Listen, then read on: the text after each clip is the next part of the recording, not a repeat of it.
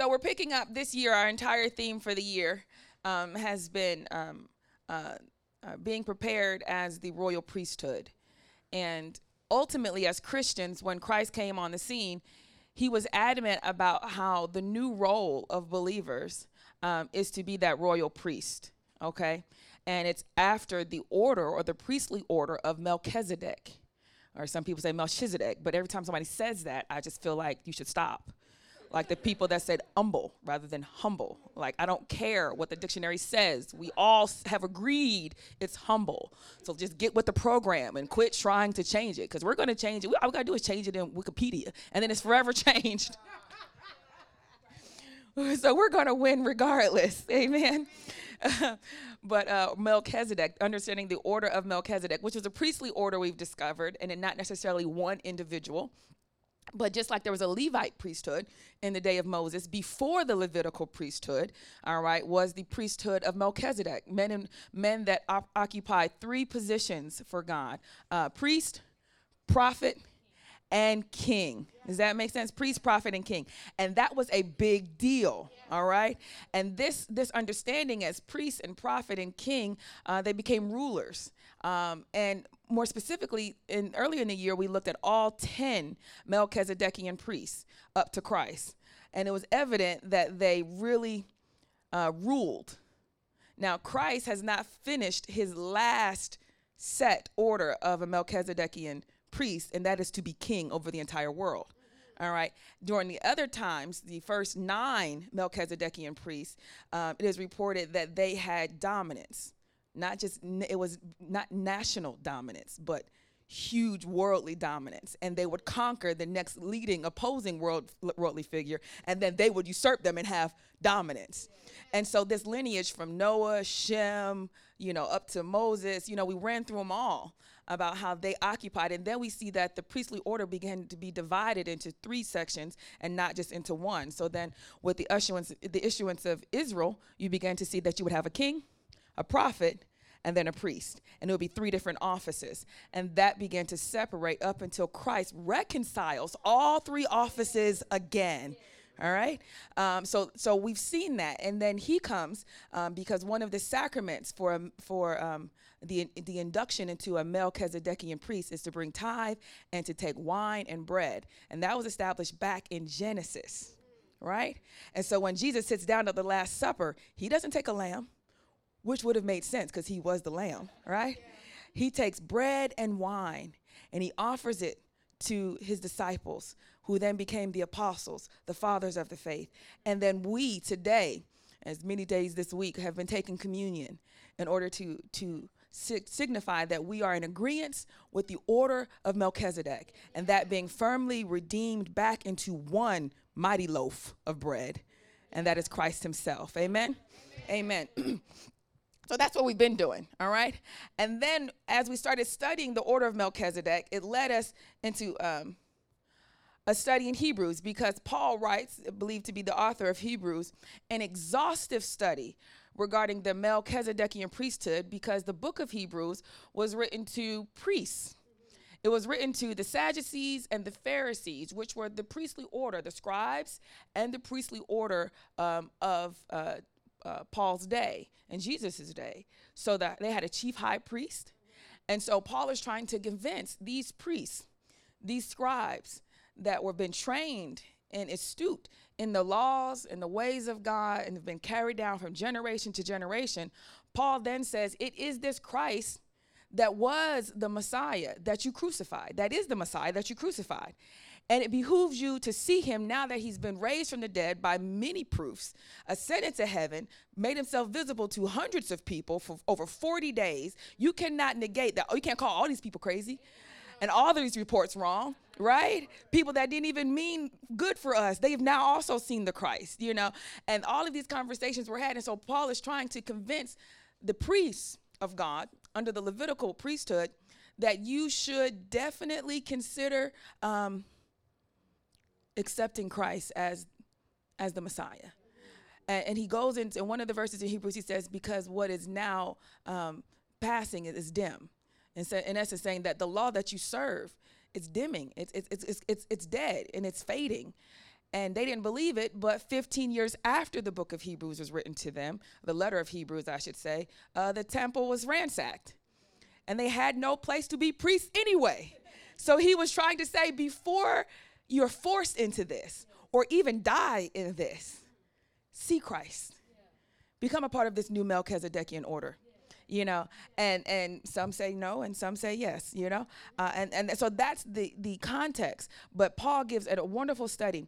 And so today we're on somewhere around chapter 11 of hebrews and understanding because everybody wants to be a prophet okay all of us run around here and say we kings we kings. What's up king? What's up queen? You know? Everybody but nobody wants to understand what it means to be a priest. And that is the one that you, as believers, the only covenant that you actually take is one as a priest, not as a king, not as a prophet, but as one that serves God and assists people uh, to come to God. That's what the priests were. That's what Christians are supposed to be. Last week, we left off around Hebrews chapter 11, somewhere around verse 16. Um, Paul is in chapter 11 defining faith, right? Hebrews 11 1, it opens up, that chapter opens up with now faith is the substance of things hoped for. You've heard that verse. And the evidence of things not seen. And we have allowed this verse just to mean pretty much declarations to get stuff. You know? But that's not what it was intended. And you know it's not what it's intended because when Paul starts to teach about this faith, it does not look like anything like naming and claiming. It don't look nothing like declarations. It don't look nothing like pull it down. You know, it don't look nothing like, you know, stir it up. You know, it don't look nothing like any of that. It looks way. If you are using these stories, these patriarchs of the faith, in order to help define what faith is in God, it is we have as a black church gotten it way off. Hello, somebody. And then we can't figure out why so many people are leaving the faith. Is because we've presented it in a way that is not true. And so when they learn that this is what faith is and it does not keep them then they leave but I wonder if we taught it the right way. If we really express faith the way it's supposed to be, could we find those people that say, I knew there was more to Christianity than what everybody else is saying? And I'm just crazy enough and I ain't got nothing to lose to get out there and try. All right. uh, pretty much because, you know, it's easier to tickle your ears and to tell you have everything you want in life. God wants the same thing for you. It's easy to tell you that you can just, you know, faith and click your heels and wish everything away that you don't like in your life. Um, but it's one thing to say, mm, some things aren't going to go anywhere, right? Some things have to go somewhere you know? And some things you just have to endure until they're done. And, and this is a hard lesson for a New Testament 2000 millennial plus church because we are adamant that we could manifest. You know, you know, we can attract you know. And all I gotta do is preach that, and people, man, I knew it, I knew it. I need my my inspiration. This is more than inspiration. The word of God is not just supposed to inspire you, although it has aspects of it, but it also supposed to reprove, correct, chasten. He even goes as far as say, scourgeth. Like you ain't just, you ain't just, you know, give me a good talking to. You beat me down with this word. Hello? Paul says, I wasn't just, you know, chastened. I was scourged. I was beat up. And he says that the Father chastens and scourgeth those that he loves. How? How? Well, did you remember his son died upon a cross? And then Paul comes along to say in Hebrews, he says, and you haven't even resisted to bloodshed. And that's just he's saying, you're so saying, oh, woe is me, that the chastening and me feeling bad about what I'm doing and pastor preaching on it is so terrible, but you haven't even resisted to the point of a sin and uh, to the point of bloodshed. Yeah. Like you ain't say, you know what, I ain't gonna smoke that crack till you're bleeding. Nope. Because if you did, you'd be delivered from crack. If you can get through, no, seriously, for drug addiction, if you can get through the the what's it called, the withdrawals. Or it feels like death. Hello, somebody. Then you be delivered from it because you died to it. That's in every addiction. That's in every behavioral issue. If you could get past the point where you feel like I can't get let go of this thing, I'm not going to survive if I don't have it. On the other side of that is your freedom. But nobody wants to preach about how you're going to feel like you are dying in this. And you should, because if I tell you that, then not many people want to hear it. They want a pill, they want a surgery, they want a new relationship, they want some more money, anything to distract me from the amount of pain that I really have to go through in order to be truly free from that. But if you love somebody, you tell them, that's not that's not going to make you free. It might solve the external issue, but you still won't be free. Y'all don't want to play fair. It, it may solve how you look. It may solve how you, you know, but you still won't be free. And whom the Son what? Is what? Free indeed. If you do it his way, because he is the way, then you'll be free indeed. But you can't do it your way and expect, you know, because our way is very self preservatory. right? It's like, ooh, ooh, ooh, oh, this is so bad. Okay, that's enough. Do you remember I said the true definition of a hypocrite is they'll put it right to where it hurts, right? And then they'll relent, they'll back down. But the saint slices the whole head off, cuts the whole arm off, plucks out the man, forget this. That that level of commitment is what is necessary. And we fall short. And I can't even blame as the body, I have to blame the leaders first. Because the leaders fell short to demand it. To say this is the standard to not give into, oh, his grace is sufficient. It is, but you still got to hit this. This is where you're supposed to be. His mercy, no, yes, his mercy, mm-hmm, yes, yes, yes, yes, yes. But this is where you're striving for, and nothing short of that. And they have to keep putting that standard high up in the air because if we don't, then you will come a lot lower. And then if I bring it down, you're not even gonna reach where I bring it down, so you're gonna get even lower than that. So if I bring it down a little bit from there, you're not even gonna reach that, you're gonna get even lower now. Before you know it, we've all have degraded ourselves as believers. Hello? You got to keep it high. I'm not lowering the standard. I am not lowering the standard. Some of y'all should tease me. I should stay back in the day. All right. All right. So by the time we get to Hebrews 11, he's explaining faith. And last week and for two weeks, we've looked at faith and we've compared it to um, the hobby of puzzling. And I know some of you don't puzzle, all right? But I'm starting to warm up everybody to the idea of puzzling. For those of you that never puzzled, time when people start thinking, but maybe I should get a puzzle and try it. Yeah, uh huh, because it's fun. Um, but puzzling is we use the example of faith because Hebrews 11 says that by faith God framed all that we see. He framed the ages, all right? And um, we looked at puzzling as one of those key concepts um, because you first start with the frame of a puzzle all right? The edges of a puzzle. Uh, you sort the pieces by color, you pull out the edges, um, and then you start with that frame. And we've used puzzling in order to help understand the walk of faith uh, because it is, it is uh, in Hebrews, he makes a simile or a metaphor of seeing an image manifest right before your eyes that at first wasn't there. And he says, by faith, you do all these things like in a puzzle, you build the edges, and you know that if I get these edges together, then the pieces that go inside this edge have to be around here somewhere, right? Uh, Satan, as some of the parables that Christ gave, is kind of like the enemy that while the, the, the servant slept, came and sowed tares, or he sows in other ages. And he tries to confuse you to think that this is a part of the frame because it's a little bit of red and it's a little bit of blue. Hello somebody because i kind of like this. Well i've always been like this in my life. Or this is kind of my story and this is where i came from and this is my past. And so satan will throw in his ages in thinking that you would pick up the piece and start building with his pieces. Right?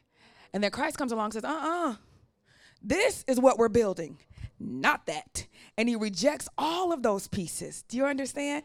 Now, the frame and the foundation is secure in Christ. Before Satan, there was Christ. Does that make sense? So the frame is already secure. He just got you being busy and distracted over here trying to build something that will never remain. Never intended to be a part of your life, never intended to be a part of the work of God, and will never remain. Make sense? So we've been using the concept of puzzling as we start understanding the work of faith as something that we could kind of see here. And we st- discussed that the first part of building a puzzling for all of our puzzlers is that we make the frame, find all the edges, the flat pieces, because those are easy to pull out. That's about maybe 10% of the entire puzzle or less is these edges. So you get that done.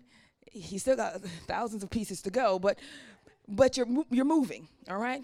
And then you start sorting by color, right? Uh, similar to how God might sort nations, not necessarily by color, but by attributes and how they fit. And you start sorting those things by con- by cultures and necessities and, and, and how they all work together and interconnect is the goal. All right. And so you go through the stage of sorting. And then, as we discussed last week, there's the part of puzzling that nobody likes and most people quit in. And that's the beginning. When it's a thousand plus pieces left that you've already sorted, and you just have to find one. One to go in one spot.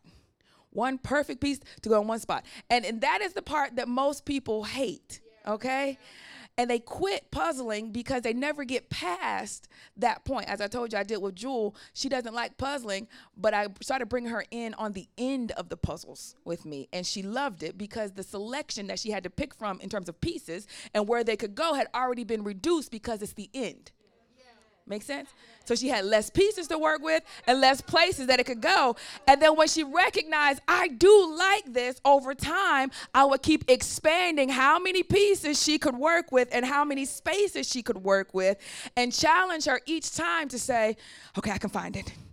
Okay, okay, okay, okay, okay. And she never even dawned on her that I was making it increasingly more difficult each and every time. Once I got a hook that she liked it. right? But the issue is we can get past the part of, of fatigue, of weariness, of discouragement, that on the other side, we actually start doing what we've always loved. Why we signed up to be a Christian in the first place. But you've got to get past that point. I can't rewrite time and take you to the end and bring you back. No, that's not. I don't. That was just an example. Okay, that's not how it works. You got to go through this, the part that you don't enjoy, the part where there's 50 million choices and you still seem to pick the wrong one. How do I keep picking the wrong one? Or like me, I just tried this piece. I put it down, picked it up again, and retried the same piece over and over and over. Why am I doing that? Then you just say, put that piece over there. Don't try that piece. Because it keeps convincing you that it fits. Hello? So, in our faith discovery, um, First, we looked at how faith causes us or establishes righteousness, and that was in Hebrews 10 and 11. Now we're in faith, how faith causes us to wander at the early chapter of 11, early couple of verses of 11. How faith causes us to wander. First, faith, uh, faith establishes righteousness with Cain and Abel, Adam and Eve, the patriarchs of the faith, how righteousness was established in that. And when people talk about sin, and how they can't stop sinning, it's always connected to an aspect that they don't truly believe about God. Every single time. Every single time. I don't believe He wants what's best for me. I don't believe He knows what's best for me. I don't believe He'll do what's best for me. And it's some area that we don't believe and that we don't trust in our relationship with the Father, which is why Christians sin. Okay, it's not why everybody sins. Everybody sins because we're human. But why a Christian continues to disobey God is because there's a level of something they don't trust. Make sense? Mm-hmm. So, first, faith establishes righteousness. Now we're on faith causes us to wander or to live in a yes, but not now. And so last week we looked at uh, uh, Abel and Enoch, and Enoch, and then we took us to Noah, and Noah and Abraham and Sarah. By the time we get to Noah getting off the boat, Noah had kids, all right, Shem, all right, was, was the next uh, Melchizedekian priest, because Noah, he inherited the whole world, because everybody else died in the flood. So he came off the boat like, aha, I am, of course, the new Melchizedekian priest, because I'm the only one. From his three sons and their wives, two of, two of them had wives, they populated the rest of the earth uh, Shem and Ham, uh, you see uh, the uh, Nimrod come as the one of the dominant world leaders that comes generations down is Nimrod, and he came from the descendant of Ham. And Shem became one of the royal priesthood and began to learn of the laws and the, the letters of Adam, that is um, in the Apocrypha, the books of Jasher, and all those types of things. Shem decided to study from Adam. Okay, now bear in mind, Noah knew Enoch. Enoch knew Adam. Does that make sense? Methuselah was there throughout the whole time. Okay, Methuselah was real old, okay?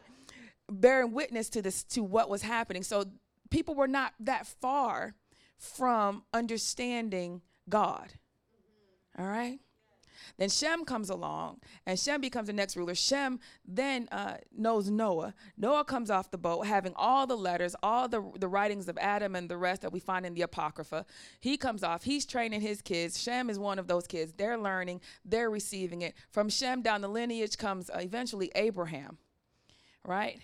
And this is a big deal because Abraham is now, uh, the nations have grown people are again are beginning to uh, become more apostate, okay, or apostate, and they're starting to turn away from God and blah blah blah, you know, and the whole world is becoming more sinful again, and God is beginning to call out a specific nation. And when the Tower of Babel fell, do you remember God said, "Israel will be mine" before there was a Israel. Okay, but he wanted Satan and all the other false gods, the fallen angels, to know that when that nation shows up and I call it Israel, that's mine. And you can have all these other nations that have joined together to build this Tower of Babel that I've then scattered them with, with different languages that made them have different nations. Those are yours. So when people say false gods aren't real, oh, they're very real. And you see that denoted in scripture. All right, but they are not supreme. supreme. Not supreme. Not supreme. But they are adamant because remember, Enoch they, the fallen angels tried to convince Enoch to, uh, according to the book of Jasher, to go and intercede for them for joining Satan in this conquest.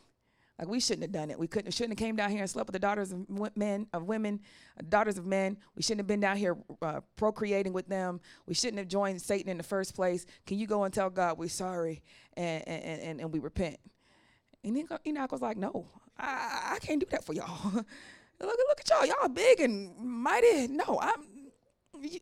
But he does nonetheless, humbly. Humbly, he goes and starts reading the letter that they wrote. and God was like, no. He didn't even get mad at Enoch. He was just like, no, that's not going down. They're going to see the children that they may die.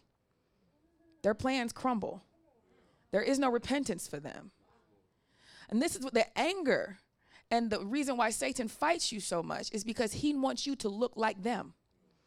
Because then he could say, You can't save them because you didn't save us. You can't forgive them because you didn't forgive us. And look, they're doing the same thing we did. We took, we moved from our station in life, you know, we were angels. We shouldn't have been down here procreating with humans, all right? But we wanted what we want. So look, look how they're doing. That's why, that's why sodomy and homosexuality is so tightly related to an abomination not because the, the individuals are so terrible but because it it ultimately reflects how we change our station in order to get what we want to satisfy another desire that will, will change our position in god's created order. Has nothing to do with the evilness of the person, but more so what that act represents and where that type of action comes from that I want what I want. I want to love who I want to love. And I don't like the fact that you're trying to tell me not to. So you must be a terrible God to stop me from loving who I want to love. And that's the same thing that the angels felt, which is why they joined Satan in saying, You must be a terrible God because we know that we could be better rulers than them. You put Adam over us, we know far more than him. And so they changed their station. So the idea of the abomination is that it reflects something that is utterly that brought sin into the world in the first place. It reflects that concept, that mindset. Yes? So Enoch was like, I did, God said no. All right. Uh, by the time we get down past Enoch, we got to know, we get Abraham. Abraham shows up because now God is on the move and trying to find his seed and pull them from among the rest of the world. And Abraham was the candidate that was chosen to do that. All right, he had the seal of Shem and Noah. Shem was still around at this point, okay? Abraham understanding the flood and utter destruction is very clear in his mind. And he was then sent as a little babe when he was Abram to go stay with Noah and Shem to be trained. So when he heard God's voice said go, it wasn't that he didn't understand what was happening. Like, hark, Lord, is that you? I don't know. He didn't even need a burning bush. No, he was like, that's God. I got to go.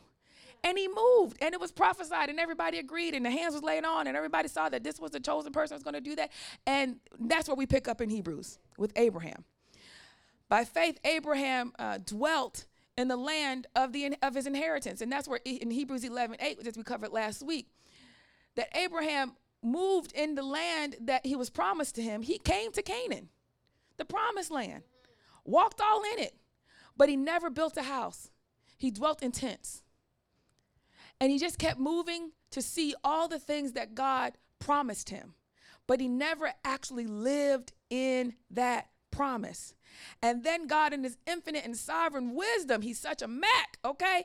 He says, I'm going to give you a promised son that will reflect this journey that I have you on where I promise you a son and I, you don't see the son. And I give you, the, and, and years and years come back to the point where now your wife is in menopause, y'all can't even have kids. And I still say, I promise you this son, even after you made your son another kind of way with Ishmael. And I still say, I promise you this son. And he's constantly on this yes, but not now journey. Yeah.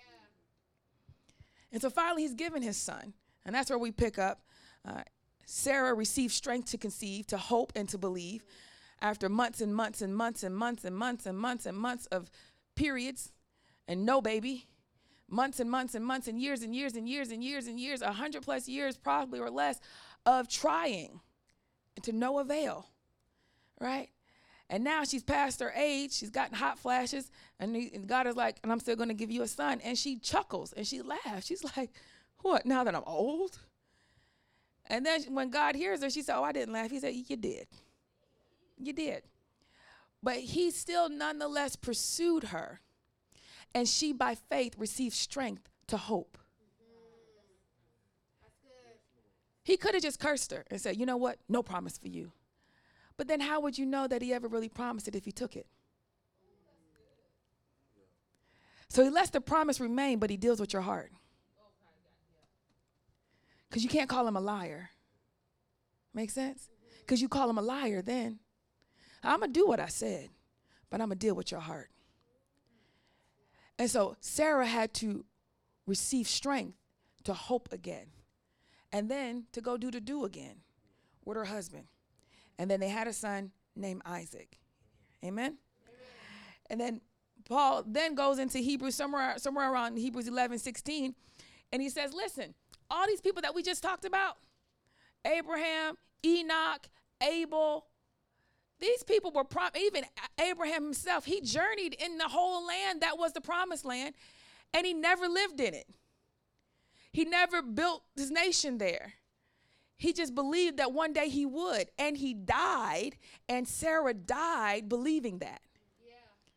This is the part that people are not preaching in Christianity, and I wish I could just put it on a megaphone bigger than this and say, People die believing.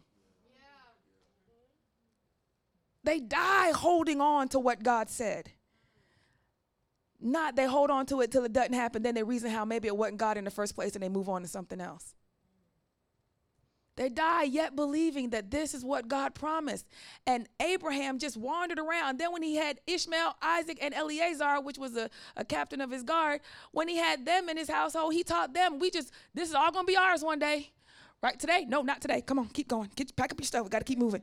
Okay, this is gonna be ours too. I heard the Lord say this is gonna be ours, and that's gonna be ours. All right, good. This I like this place. This is where we're gonna stay for since this is ours. Nope, nope, not ours yet. Let's keep moving. Let's keep moving. And this is how he raised his entire children to live. So when Isaac hits the scene, that's where we're gonna pick up in 11, 17. Hebrews chapter 11, verse 17. How faith causes us to wander in a yes, but not now. Are you there? Say amen. amen. By faith, Abram, when he was tested, offered up Isaac. And he who had received the promises offered up his only begotten son, of whom it is said, In Isaac your seed shall be called, concluding that God was able to raise him up that God was raising, uh, able to raise him up from even from the dead, from which he also received him in a figurative sense. Okay, stop right there. You know the story. Abraham took his son Isaac up as a sacrifice unto the Father to slay him on an altar on a mountain. Come to find out, the same mountain, the same mountain that Christ stood on, the Mount of Transfiguration. But nevertheless, all right, he took him up to slay him. Isaac didn't get slain because God then spoke to Abraham and said, I can see your faithfulness and that you will not withhold nothing from me. And behold, there is a ram in the thicket. And then we discussed how the book of Enoch, from one of the Apocrypha books, begins to reveal how that uh, it was Satan that caught the ram in the thicket. How God had always, all, always intended that the ram would be with them when they got there and would be plainly seen. But Satan entangled this ram in the bushes and the thicket so that the hand, the knife is going up before Abraham has a chance to see the ram and the that wouldn't he shouldn't even been in the bush. It was supposed to have met them on that mountaintop. But it was Satan that caught it in a thicket. So then God would not be undone, spoke to Abraham, and Abraham obeyed, stayed his hand, saw the ram, and slayed the ram as, as an offering instead of his son. Um, this this is that story that Paul is now picking up, trying to convince the Sadducees and the Pharisees, the royal priest that is in a priesthood that is fading away, getting ready to shut down, has not been reopened since. Okay, ain't nobody over there sacrificing sheep and goats and lambs in Israel, even though Israel has been stated as a state. Do you know why they're not? Because the very temple that they, the place that they need to build their temple has not been given to them. So you got the land, but you don't have the site. And you know, like I know that you can't do nothing without that site. Hello, somebody. So now you still cannot reopen that Levitical priesthood. Hello. Okay. So so nevertheless, so so Paul begins to try to explain to them um, that by faith, when Abraham was tested, he offered up his son Isaac. This to me is a big deal. All right because Abraham was tested. I just need you to think about that for a second. Okay? Earlier, Abraham, when called, by faith, he obeyed and went out to a land that he didn't know where he was going, right? Then, by faith, earlier in the chapter, we learned that Abraham dwelt in the land that really wasn't his, but he just kept wandering. He dwelt as a nomad in the promised land, but never inherited the promised land. So we see two other occasions where Abraham showed some faith, right? In his obedience, right? In his dwelling and how he lived, where he lived, where he went. But now he's showing his faith in a test. This test wasn't the obedience, because that was back there. This test wasn't the wandering. Abraham was now being tested in how he concluded. Oh, I'm preaching better y'all acting today. The test isn't whether you could get past this sin temptation and this this thing that hello somebody you think that's the test. Why is God testing me? Oh no, obedience is not the test. That's just a prerequisite. That establishes that you belong to him. And if you disobey, then what could reestablish that you belong to him is how you receive your chastening. Hello? Like, did you receive it as a son? All right, good. Let's move on. And he just scoops you up and keeps you going, right? But the test wasn't the temptation. No, the test wasn't how you lived. Why, you know, I don't really try to make a lot of money. I tried to do this. I tried to live like this. I tried to do my devotions. I tried to do this. That wasn't the test. The test for Abraham was how did he conclude this situation with God? There's the test of faith. Oh, I'm preaching better, y'all acting. Hello, somebody. Is at the end of the day, when you look at your current situation, and then what do you see about God when it's concluded? Hello, somebody. How do you see and view God when it's concluded? When you get to the conclusion of the matter, how do you see God? Because Satan will always try to distract you from actually concluding. Oh, he'll make you upset, he'll make you angry, he'll make you hurt, he'll make you frustrated, he'll get he'll buffet you and push you anything that get you to stop from actually concluding because when a believer truly concludes, they conclude with God. They always conclude with God. They can run it all down. Well, I said, I people, people say, well, Pastor, I think, have you, I counsel people that are in the lifestyle that are seeking God for deliverance, you know, and that's their business, all right? If you believe God wants you to be gay and saved, that's fine, all right? I don't have no qualms with you. I only deal with people that say, I do not believe this is the plan for me and God. I'm not going to get into a theological debate with you about this. Does that make sense? It's when I look at my relationship with God and I look at this affinity that I have, I don't think these two things coexist well in me. It is not my job to tell you it doesn't coexist well in you. It is your job to admit that it doesn't. And it is my job to serve you in that. Make sense? We're doing too much trying to convince people that they shouldn't like something that they actually like. Hello? I deal with those who are in conflict. I like it, but I shouldn't. I'm like, welcome to Christianity. same thing with the heterosexuals. Same, same. same, same. It's no different. But the guilt and shame of it gives it a heavier weight. And what Satan uses it to do to uh, to change your identity and your call and, and your path with God has a heavier weight. And we know it because even though God looks at all sin as the same, all sin hits us differently. Right? So there there becomes a need for assistance in that. I don't know why it keeps going to the table there. All right. But nevertheless, um, one of the things I try to explain is is when it comes to God, there's a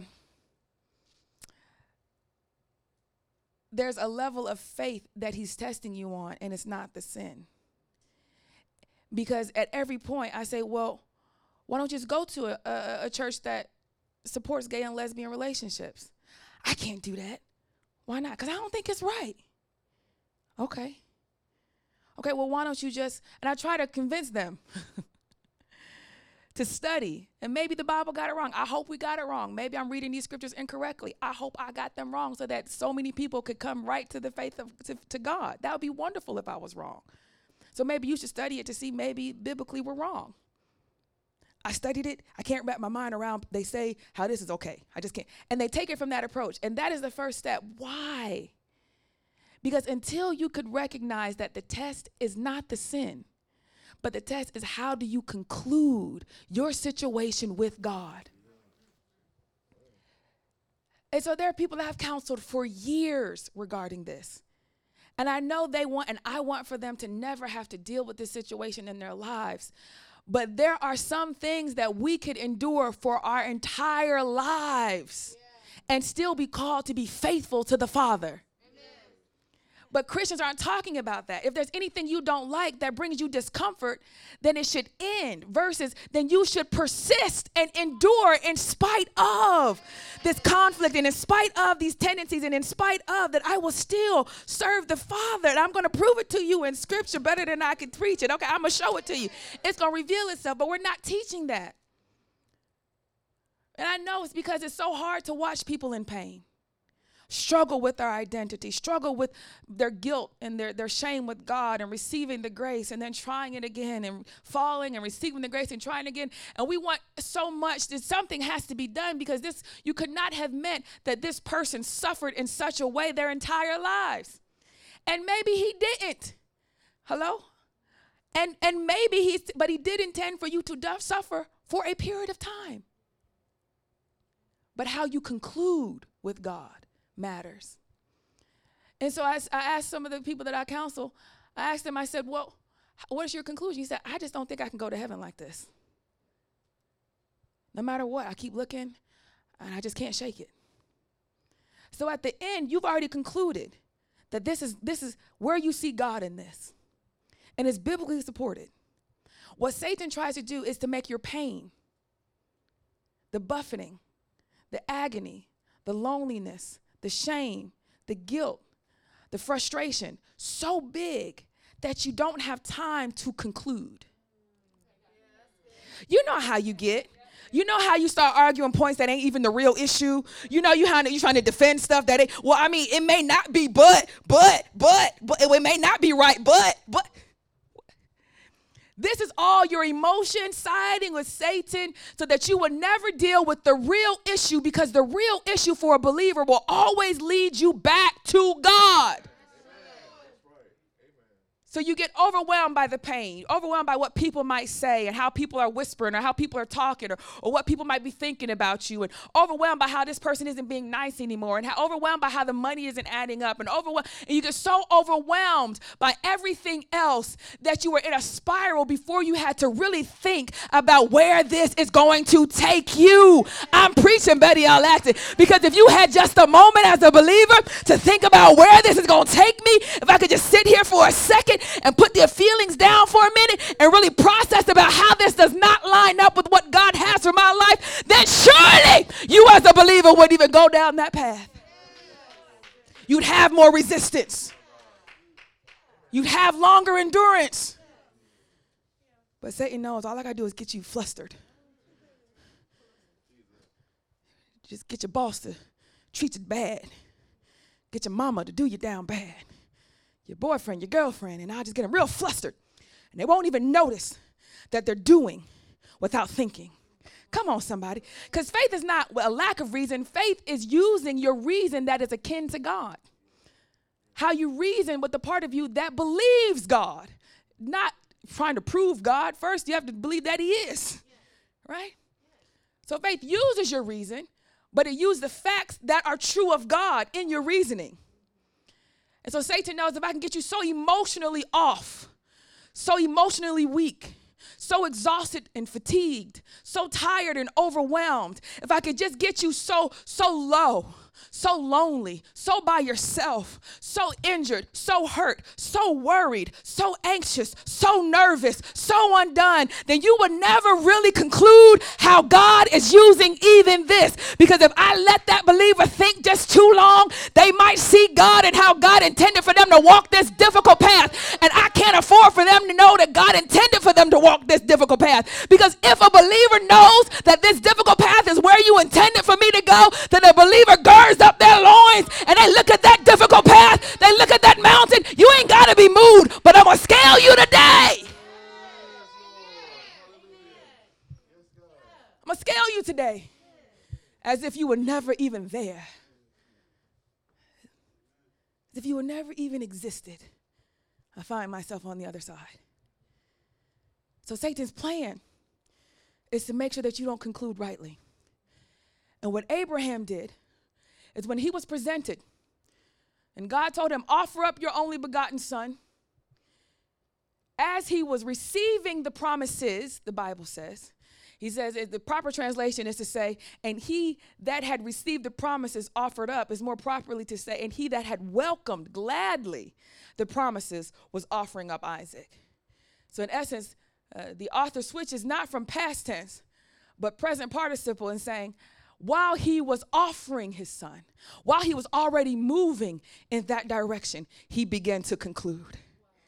You're trying to conclude before you move in the right direction. Oh, see, it don't go that way, baby. You got to put your foot out on that water first. You got to get the other one out of that boat. Now you can start concluding rightly, but you're trying to conclude still in the boat. That's not how faith is. You remember, this was a test of his faith. He'd already had a test of obedience, so he knew God to obey. Right? He already had a test of moving, so he knew he had to obey and move. These things were already established in his life. So one thing he ain't gonna do when God say is disobey, because the late obedience is. I was talking to somebody the other day. I said, they said, I don't know. I know that's not what God wants for me, but you know, right now this is you know, I'm just hoping this is this is the best I could do. I know it's not exactly what I need to be doing, but um, uh, I'm not really where I need to be with God. I'm not at church, and uh, I just can't handle that right now. And I said, I get that. I've been there. I said, but do you you do know that if you don't choose God, uh, if you're waiting to choose Him fully, you already didn't choose Him. He's not like that. He doesn't make you feel it, but it's a truth. If you haven't chosen him fully, you have not chosen him. The fact that you are not choosing him fully means you already chose this other thing more. That's just a fact. We can't get around that. As you, do you recognize this is what you're doing? Every time you're not fully choosing him, he doesn't read that as, oh, Well, they partially love me.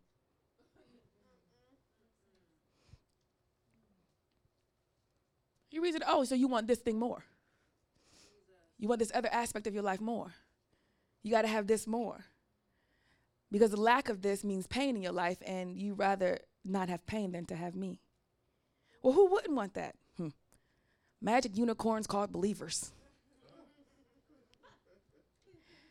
These crazy faith believers, under pain, death, persecution, torture, pri- imprisonment, beatings, they rather have those and keep Christ than not have Christ without those. That's what believing is, and that's that's the standard. Is that even if it causes me pain, I'd rather be in line with what God is doing. And are not enough churches trying to give people the strength to endure the pain. But we try to reason how they could stop being in pain how to maneuver their lives. Well, you get a better job over here, then you get more money over there, then you don't marry this person, you cut this person from your life. You know, all the sermons, you know. Sometimes you got to cut this person, cut that person out. Yeah, and then we're just so busy trying to maneuver how we could stop you from pain versus recognizing that pain is sometimes a necessity for the proving of your faith. Because it's always easy to believe when it's easy. But you don't really believe until it gets really hard. And in this case, Abram was told, I want you to offer up the one thing that you always wanted, that I promised you. And I want you to offer him up. But that's all I got. No, I, you, we wait, we, we, you know, we, I went through all of it. It was so hard with, and then I, and, then, and now I'm so happy. I feel so complete. I've been in such a good place with me and you. I, I, and, and I want you, now you want, this, this thing brought so much joy. You know, I'm less stressed at home. I'm, I'm a better parent to the kids. I'm, I'm better at work. Uh, hello, hello, somebody. I, am just better with this weed. I, am just better with this drinking. I, am just better with this person in my life. I, am just a better, hello, somebody. Oh, I can run them down. Hello? And he says, yes, I understand that, that you being better in that area is what I promised you. But do you believe that the son belongs to you or does he belong to me? Hello, somebody. You love the Son for who He is, but you also love the Son for what is satisfied that had been a longing in you forever. Now, I'm testing your faith to say, now, would you go back to longing? Would you go back to emptiness? Would you go back to desiring and wanting if I asked you to? Come on, Abraham, would you go back to when you was poor? Like when you was raised? Would you go back? I ain't gonna ever be like that again. My sole commitment I would never be like my mama. I would never be like my daddy. I would never be, I would never have a family that had to go through this. And this becomes your passion. And now that you came out of that situation, what you tell yourself is, I will never go back there again. I'm not talking about that home. I'm saying, can you see a future home that's even better than what you came from? Which one do you want? Do you want that one or do you want this new one? How do you conclude? Is it more important that you never feel that pain again? Or is what I want more important? This is the believer's walk. Because you know, I'm speaking from experience here. It ain't been nothing but pain since my mother passed a year and a half ago. Almost, now we get almost to the month of two years. It's been horrible. Nothing but pain every single day. And then every day I have to conclude, but God. Every day the conclusion has to, the pain is so bad, forget life, forget this. I ain't doing church, forget this stuff, I'm doing this stuff.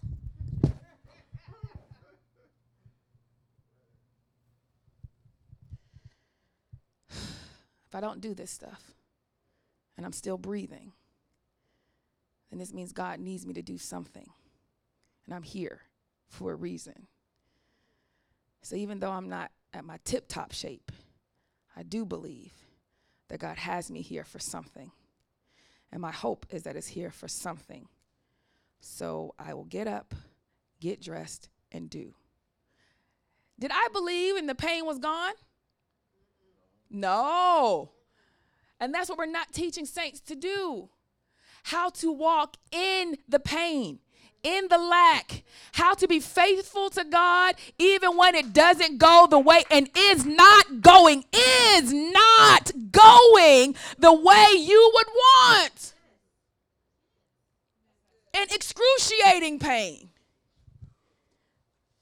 Because there's levels to pain. The doctor's office tell you that. Three, five, nine, seven. If you can't walk at three, if you think five is enough to stop, baby, there is a 10 in everybody's life. If not multiple tens. But one thing about hitting that 10 max, once you hit that and you lift that weight, you know for a fact you can handle all other pain and still remain faithful. It's one of the best gifts God could ever. Hello, somebody. You know what? I could be faithful in the midst of this. Woo! Ain't no stopping me now. What is that? A seven? I'm good. I'm good. I'm good. I'm good. And you could move forward. It's something you never want to experience, but when you have to do it because that is a part of the will of God for your life, you recognize the good that He works that for is that you now know that you can be faithful for the rest of your life. Because the 10 didn't take you out. Hello, somebody. The 10 didn't take you out. But we're not showing enough about how you endure when it's not working. And it ain't just quoting Bible verses. Hello, somebody. That's not going to do it. All right? How do you endure takes quoting, remembering, praying, interceding, sometimes fasting, sometimes going to church for that period of time. Hopefully you make it a lifestyle, but you know, whoever, you know, you know, it's staying persistent in the face. It, and then and then it takes how you conclude with God. Now, for me, my conclusion on my grief side at my 10 scale, all right, is I don't think I would it will never not hurt that my mother is no longer here. I don't think it will never not hurt. And everybody says it always feels the same. You always feel that pain. I'm like, when you already tell me that I'm gonna feel this for the rest of my life, what type of you want to talk about discouragement? And then they say, well, it won't hurt as bad. But my current experiences say I can't imagine how it won't hurt as bad. Do you understand? So then I'm stuck with it hurts so bad and you want to tell me that it's going to hurt for the rest of my life, and then you want to tell me that you want me to live with this. That's at max 10. Yeah. Let's take it down to loneliness or a relationship that you can't have, a job you can't take, a friendship you can't maintain, a lifestyle. Let's take it down. Let's take those pain levels down from 10, death, down to 7, 8. You know, 10, death, nine, maybe abuse and trauma, some scar you have to carry for the rest of your life. Then eight, somewhere around, you know, um, um, what your how your life isn't going in the direction you thought you'd be going in, you know, all of those areas. Take those down. Now, how do you conclude? My conclusion is that I dare not be unfaithful to the God that controls death. that was my conclusion. You took my mom home. Reasonable. You're God. I get that. You've been doing this forever. All right. This is your thing. Okay. That's your territory. You have right to do that. She was your creation. Duh. Should I be angry with the God that does these things because that's his I, I'm upset at death? Should I should I then be mad at God? I don't know. I don't think I concluded in my mind it doesn't seem like a good idea to be angry with the God who controls life and death. That, that was pretty much my conclusion. Like, long term, you're gonna be so angry, you're gonna not wanna live, so you're gonna kill yourself. And then when you kill yourself, you're gonna show up to the same God and be like, hey, I was really mad at you, so I was petty. I chose not to live. see, I don't think that, I don't, I don't think that, I don't, I don't think, see, I'm, I'm, I'm being jovial here, but real because these are the thoughts of suicide and depression that come with grief. And I don't think me going to the Father and like, yeah, I gave up on you, forget you, forget the whole system. That's why I killed myself. Hi, let me in. I don't think that conversation is going to go well. I concluded that He is God and He is the God of creation. In all of that, you know, very melancholy display, He is the God of creation. And I concluded that I will see the God of creation and how our dialogue is going to go. Does that make sense? Now, how do you conclude God in your situations? Because Satan wants you to be so angry, so hurt, so insecure that you don't really see what you have to see about the Father.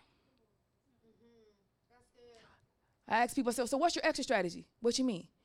Well, you're a believer and you're and you're into gay and lesbianism and you don't think it's a good for your soul and who God calls you to be.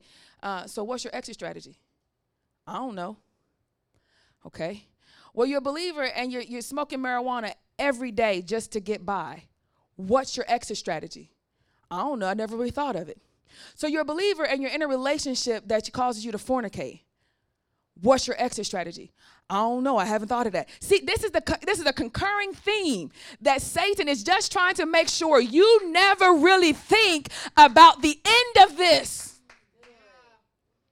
Because as soon as a believer thinks of the end, there is so much truth that they want change. And that change drives you back to starting again. Let me repent. Let me go to the altar. And that's and uh, you're like, Pastor, I can't I can't keep living like this. I, I don't want you to keep living like this. I want you to get it. But I'm just grateful that at the end of every time you conclude with God. Because you're lost if you can't. Hello, somebody. A test of your faith involves how you how do you conclude? You see this and you know this. What's your conclusion regarding God? The test of our faith always is in the conclusion. And Satan loves to distract us from concluding. Because a heart that loves God will always end with God. So the only tactic Satan has is to distract, buffet, hurt, and injure you to get you to procrastinate, to get you to be anxious or emotional and make rash decisions. Anything as long as you don't really have to think about what you are doing, what you are saying, how this is going, and to the end, he never wants you to think about that. Because years will pass and you'll be in the same situation. Years will pass and you'll have the same pattern. Years will pass and you'll still be on your way to hell. Years will pass and, and you won't be where God calls you to be health wise, mental wise, emotional wise, relationally, socially, or even in your calling. Years will pass and you could be in the same seat because Satan will keep distracting you with all this other stuff. So you can't really see what he's what the end is going to be. Cuz you know this end is not good. And when it really hit you, you start making changes. And then when it really settles in you, like, I don't want that kind of end. I don't want to be that type of husband. I don't want to be that type of mother. I can't even be that kind of believer. I don't want to be a Christian like that. I don't want to be that kind of friend. I don't want to have that type of personality or character. When you really conclude it, then the more you grab hold, you know what? I don't want that at all. Then when you start getting tempted, you like, psh, and tempted again, psh, and tempted again, psh, and tempted again. Psh, but it hurts. Oh well. But I'm pain. Oh well. But I don't like it. Oh well. I'll be all right. I'll be all right. I'll be all right. Then you start changing how you talk. Yeah, I know it hurt. Don't you? Don't you feel upset? Yeah, but I'll be all right. I ain't gonna try to act like everything is okay, everything is fine. No, it's not fine, but it will be. It will be. I just got to get to the top of this mountain. Because God just might have a ram in the book. I just got to get to the top of this mountain. I got to get past the point where I feel like I'm dead. Press through, even if it means dying. Because it could have been another way. I could die in my belief, like so many other patriarchs, but that has not been determined yet. I could still, there could very well be a ram in the bush at the top of this mountain. My hope that then is the substance of my faith spurs me to climb up the mountain. Take it anyway. I don't know what God might do. I might conclude maybe He could raise the son up from the dead, but I already saw myself being obedient. I already saw myself up that mountain. I already saw myself trusting God and what he does after that is his business. He told me that my seed will be called after the name of Isaac. So I know I'm supposed to have grandkids through Isaac. But look at the weirdness of his conclusion.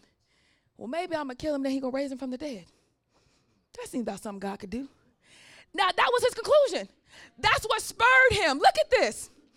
His conclusion was wrong, even though God is capable and will do that.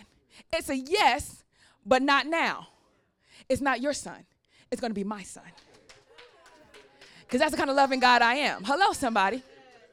So you have the concept. But even though that's not what I'm doing, the conclusion that you made that I could do something as extravagant as that got you to become the patriarch and the father of the faith. Even though you concluded wrong, you believed that I could do an amazing thing, and that got you up to the top of this mountain. People are so afraid about, well, what if I, I believe wrong that God can do it? So what? If you believe wrong that God can do anything, it will still get you to the top of the mountain. You want to be a patriarch of the faith, or you just want blessings? What if I believe wrong? That's not what God wants to do. Okay, you believe God? Yeah. What if I believe wrong? I don't I see win-win. I see win win. When people come to me and say, Pastor, I believe God told me, all right, well, if I know it goes against some things, I might actually just show me scriptures, right? But even after you show me scriptures, you still say, I believe this God, go. Go forth. But I, if I'm your pastor and you're under my rule, I'd be like, mm-hmm, careful. I thought you said it was God. That ain't God. What about that? That ain't God. You tell me this is God, but you got a lot of ungodly things coming from this. This ain't God. That ain't God. You sure about this? That's my job. But nevertheless, I'm with you as you choose to believe that what you see is God. Even if it does not go the way you thought, that belief got you to a better place, a higher point of maturity with God, more trusting with God, more seeking Him. I made you pray more, can discern more, look more, defend more, fight more. I made you wrestle more. Oh, it got you up a mountain, baby. Hello? People say, what if it ain't God? Abraham believed that God was going to do it one way and did not do it that way, yet his son still remained alive. I told Sister Glenda the other day about something a couple weeks ago. I said, Well, Glenda, why don't you just go ahead and try it? I said, I can't see, I don't hear an emphatic no in my spirit, even though you are teetering along a line that you should not be. And you did not handle it the way you should have because you're supposed, to ask for wisdom before you do something, not after. But nevertheless, Go ahead. Let's see where this takes us. Because that's her walk of faith. Does that make sense? And this is a safe enough example where I feel like she's in arm reach if she gets to start sinking. I told you, that's why I told you be over there. but it's my goal to watch her the entire time, which is what shepherds do. Taking sheep there were wolves everywhere and moving them throughout life where there are wolves that want to devour them, getting them fat and ready to be slaughtered on the altar of God. So it's my job to watch. Why is she always looking at my life, looking at my soul? Her eyes are so piercing. Yes. Yes, they are. Because you're walking a walk of faith, and it is my job as a shepherd to catch you in case you fall to pick you up. But I got to know where you at. If I don't know where you at, I got to come find you. That's my job. Hello, somebody. All right, so Abraham concluded. So a test of our faith is not the sin, it's not the job, it's not the relationship, it's not the drugs. The test is how do you conclude? When faced with my own uh, prescribed medical procedures for depression, both in pill and herb form. After the passing of my mother for depression, I had to have with my therapist an exit strategy because I had to conclude what I did not want a part of my call. And I did not want to be a pastor, not that I knock any pastor that is on antidepressants. I did not feel like that was a part of my call because I pastor my sheep closely, and being numb as a personality trait is not beneficial for you. Make sense? So I said, that doesn't fit my call personally because I'm more than a motivational speaker. Right? Right. So I need to be present. I need to feel pain so that I can relate to their pain. And I might need to feel pain for a long period of time so I can relate to people that have to be in pain and sorrow for a long period of time. So I don't want to be numb to it. I want to experience it. I hate it. But I see how even in this, God can. My conclusion is even even if it got to go like this for the rest of my life, all right. I see how God could use that. Is it ideal? No. But I could see how. I could see how he could use that. Because there's some people that die with pain. That die in pain. Hello? And I want to be able to hold their hand to say, God still loves you. Even though this pain remains. Because pain has a way of making you feel like he doesn't love me. But someone that has been in pain can say, even while you're hurting, he has not left you. He hello somebody, he has not left your side. And this this remaining is not an indicator that he is not with you. It means that he's drawn ever more closely. So you can conclude how God could use even this. This thing that you don't want to be single for the rest of your life, to not have kids, to, to not be able to have the job. I will never be able to. You know your nevers. Hello? That you can say, even in this. But you never know what's on the top of that mountain. We never know what's on the top of that mountain. And God did not tell Abraham, when you get up there, I'm going to have something. Don't worry about it. Just go up there and act like he was going to do it. That does not work. Abraham had to thoroughly believe that he could have to endure this pain was waiting for him. And he died to his old self. That's one that's going to kill his own son. The reputation, he died to that.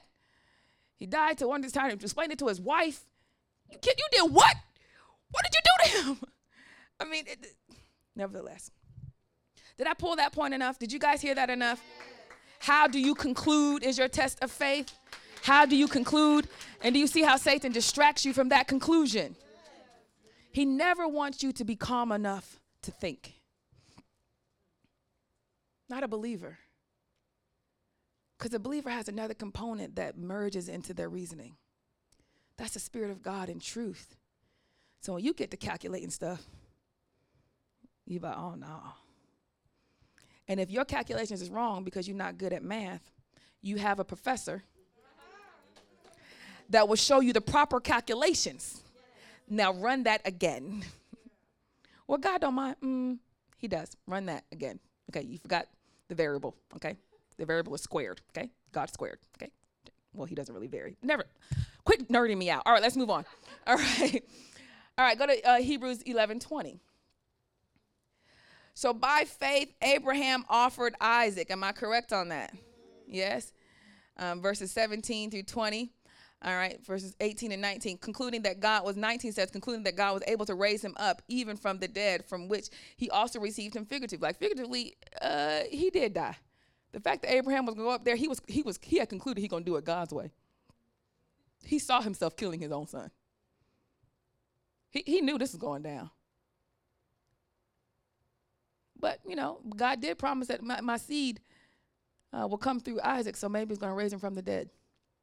So he concluded he concluded the act wrong because it's not now, but it's later. And it's not your son, it's God's son. But his faith got him up there. Yeah. Hello, somebody. And he gave of his son, figuratively he was prepared to lose it and had already lost it when he went up there. Like, oh, this is going down. And then there was a ram in the bush. Amen? Amen. So then by faith, Isaac blessed Jacob and Esau. Now, this is the same Isaac, okay? He, the ram in the bush saved him, all right? He came back down, okay, with his dad. And by, fa- by faith, Isaac blessed his sons, Jacob and Esau, con- concerning things to come. Uh, let's stop right there. Let's look at Jacob and Esau, all right? This story has always bothered me because Jacob, whose name is going to be changed to Israel, remember, God was just waiting on Israel. He had already claimed at the fall of the Tower of Babel that when all these nations disperse into different languages, that when you see all these gods, when y'all see the nation of Israel, that's mine. And y'all can have all the rest of them, right? So Abraham shows up. Abraham has a son named Isaac, who is a foreshadowing of the Christ being offered as the only begotten son, right?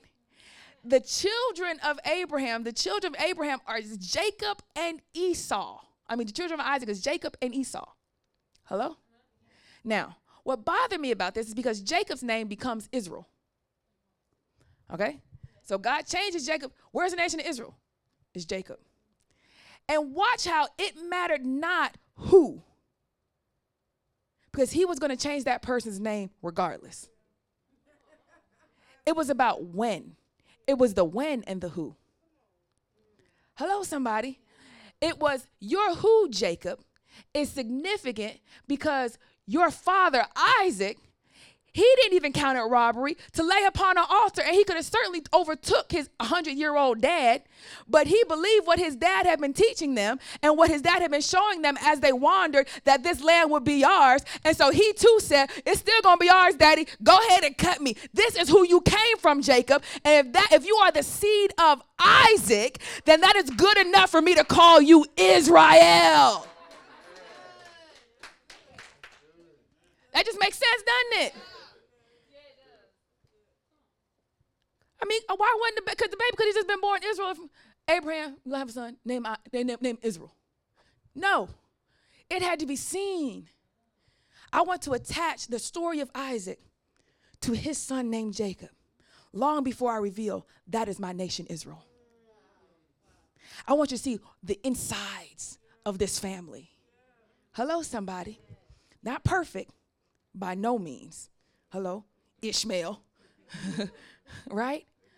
But I want you to see how they follow me. And I want to use that, that characteristic, that personality trait that runs in that family. I want to use that as the building block for my Israel. Uh huh. Now, Jacob's name becomes Israel later, later, later, later, later, right? But what is so perplexing to me is that we know the story that Jacob tricked Isaac into blessing him as the firstborn over Esau. The whole story is that is the, the, the name Jacob means uh, supplanter. That doesn't necessarily mean trickster, okay? It means that you are the replacement of. Right? Right, well, he's a trickster. No, it means he was a replacement. Remember, Jacob dwelled in tents while Esau was out there in the fields um, hunting, right? The dwelling in tents doesn't mean because doesn't mean that he just liked to live in a tent.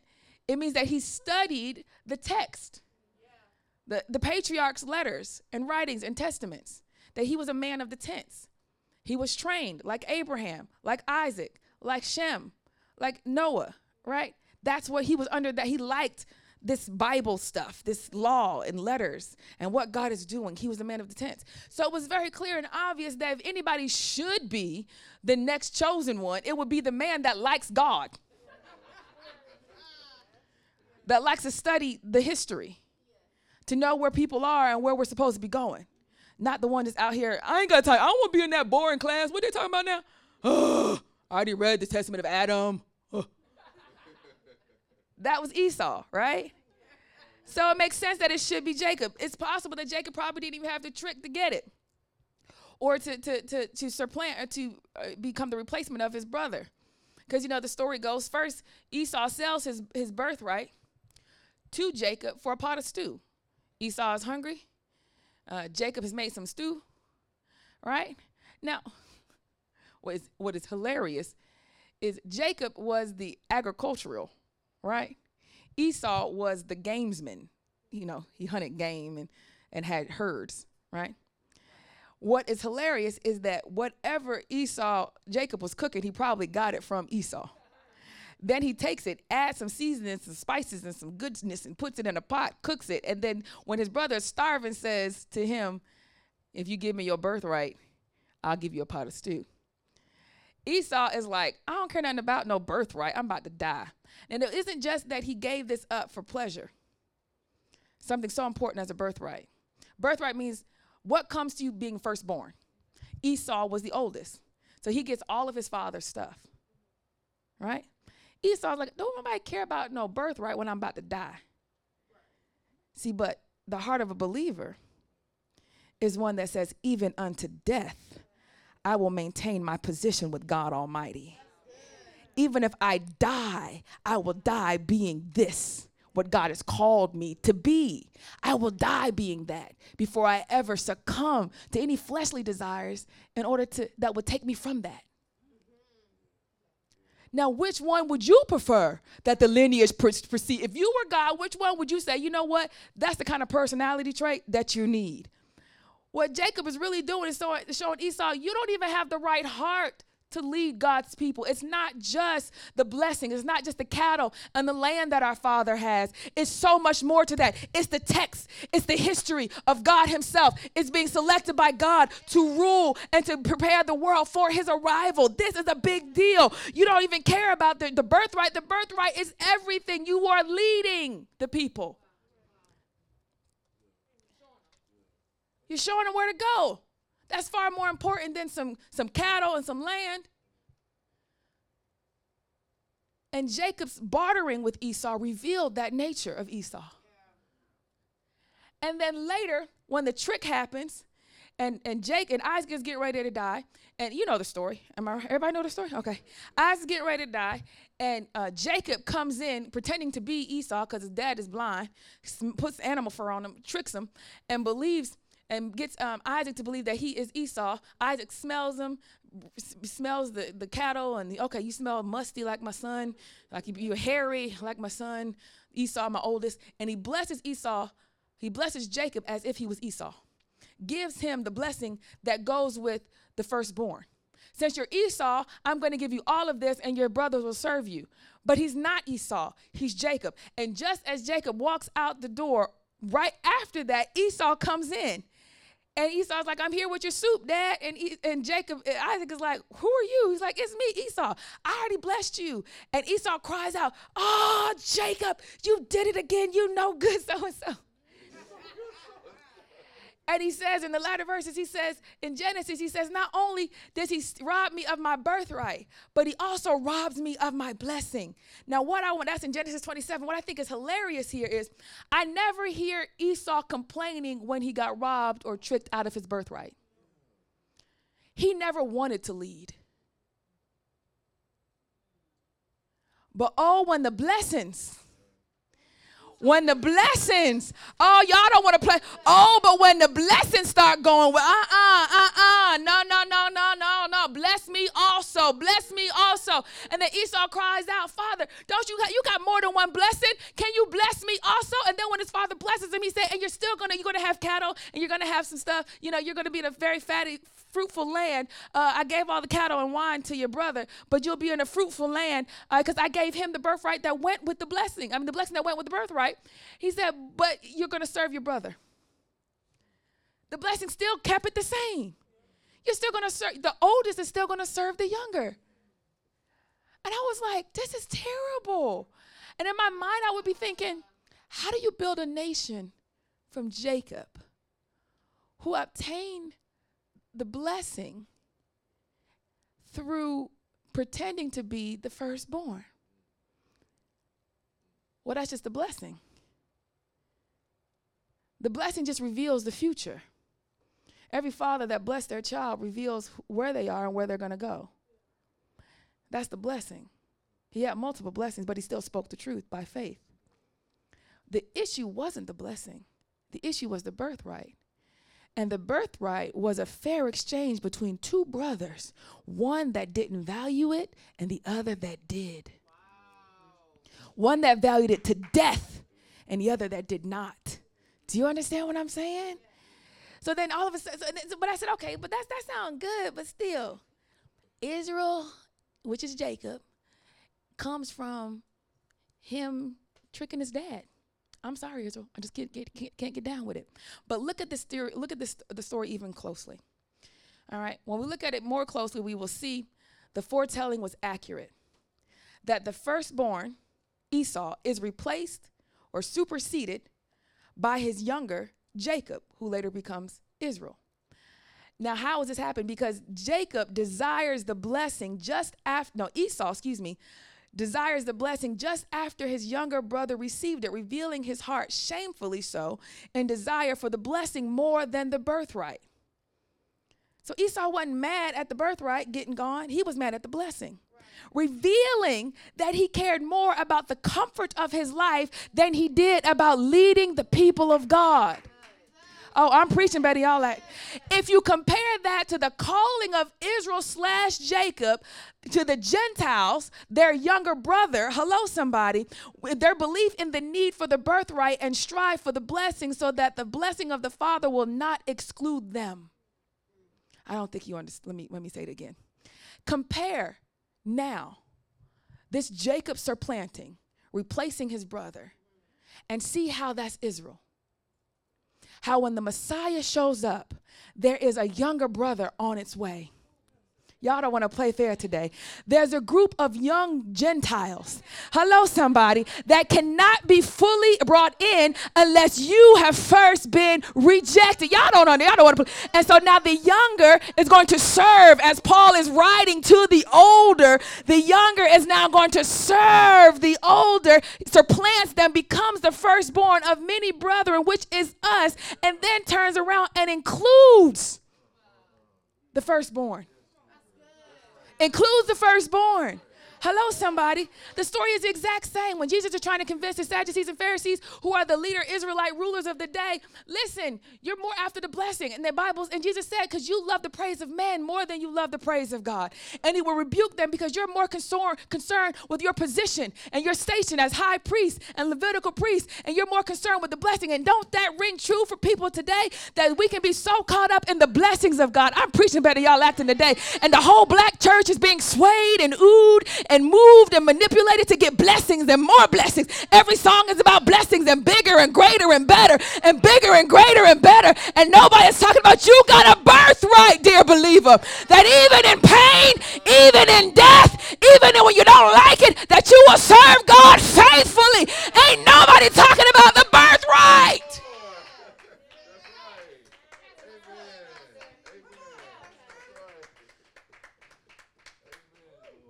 We only know the birthright because the birth the blessing goes to the birthright. The blessing goes to the birthright.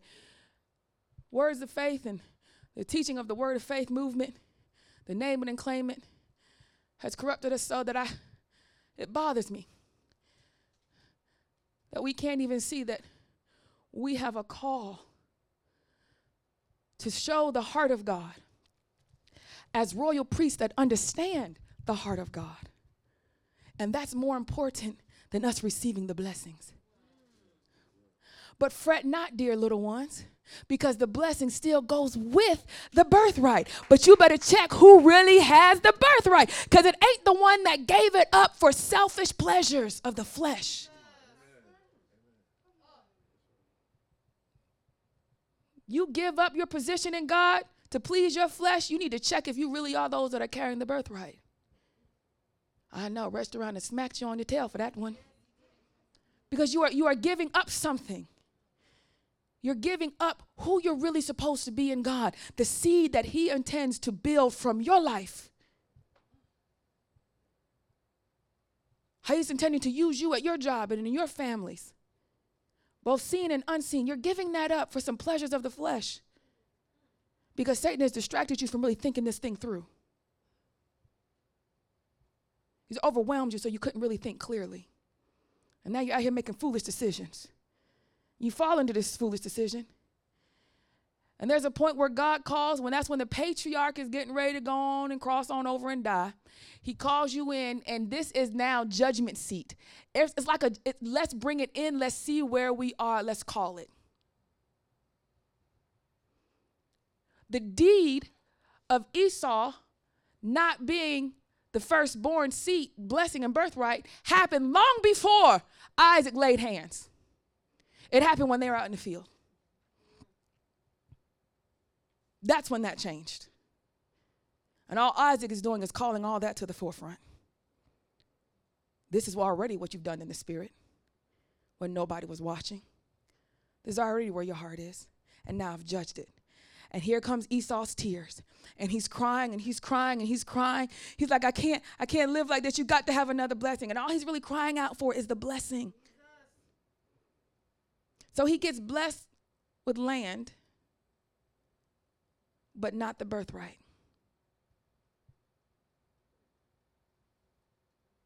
No, your younger brother will rule as the eldest.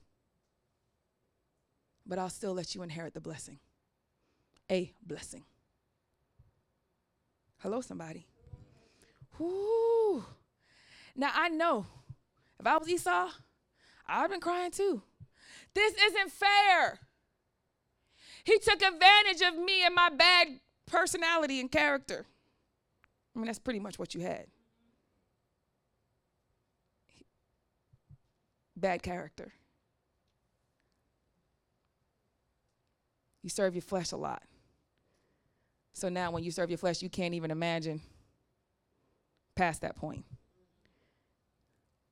It's so loud. When you want it, it can't be, it can't be silenced. This didn't happen overnight. Right? So the heck with a birthright. Did he trick you? Or did he just reveal your bad character your bad priorities. How you didn't prioritize correctly with the things of God. But Satan will allow your habits to overwhelm you so so you can't really think it through. Because if Esau would have thought it through, he'd be like, Boy, you might give me some of that soup. That's my lamb in that stew anyway. Give me that. You know? Or he would have been okay without him with a missed meal. Yeah. Or would his brother surely have let him die? Don't seem like the type. Do you understand? If he would have just put some pushback on that, I am not giving you my birthright, then it would have shown how much he wanted to lead the family in a godly manner. But when you gave it up so easily over just your flesh, not believing that God could keep your flesh, because what you got to recognize is Esau needed to know that God could keep your flesh. That even if you had this hunger to the point of death, that maybe you'll die and he raised you up because you was the firstborn. Well, that's not far fetched considering your father had that exact same experience. I would have been, if I was Isaac, I'd be like, oh no, I got tricked. I got to undo it. Tell Jacob to come back. Shame on you, tricking me like that. You know it's supposed to go to your brother. Isaac was like, uh uh-uh. uh, it good just like this. And left it. Why? Because Isaac knew a long time ago this is not about fairness. This is about the will of God. Esau, if this was allowed to happen, if this was allowed to be seen that I could be tricked to do this to give him the blessing, then this is God's will. Esau can't say that he could be crying, that don't make no sense. That don't make no sense. How could this be God's will? That's not right. But you're talking to a man that was going to be all slaughtered on the altar of God. Your dad is a fanatic. He knows fully well if this is the hand of God, it's the hand of God. And we ain't gonna mess with that. Isaac was that kid, then became that type of father. When this is the will of God, we don't argue against the will of God. Even though he slay me, yet will I trust him. We don't argue with the will of God. So Esau, all these tears you crying about something that clearly God wanted to happen because it happened is irrelevant at this point. It's obviously wanted to happen because it happened. And I was trying to bless the right kid, but God knew that it would happen when I couldn't see. He controlled that. He controlled this timing, and it happened. This is what we're doing, Esau. Esau doesn't like that and begins to hate his brother. But by faith, nonetheless, Isaac blessed Jacob and Esau. Amen? Amen. Woo! It's not fair. I'm sure Esau fell. It's not right. How could he not want this for my life? He doesn't. But if we really look carefully, you wouldn't have been a good fit. Come on, Esau, don't, don't play games. You wouldn't have been that great of a fit. Hello? Oh, I done, I done hit a nerve.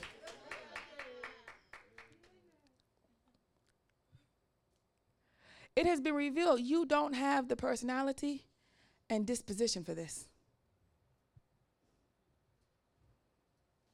But you will fight even God Himself because it seems like you were overlooked. Not even trusting that this is what God is doing. Hello, somebody. That this is what He's doing, and He still has a place for you. But your hatred for your brother is getting ready to take you way, way, way, way out if it's not resolved. Hello, somebody. Isn't it terrible when you know a certain situation in your life revealed an aspect of your character that you also know is not a part of God's plan?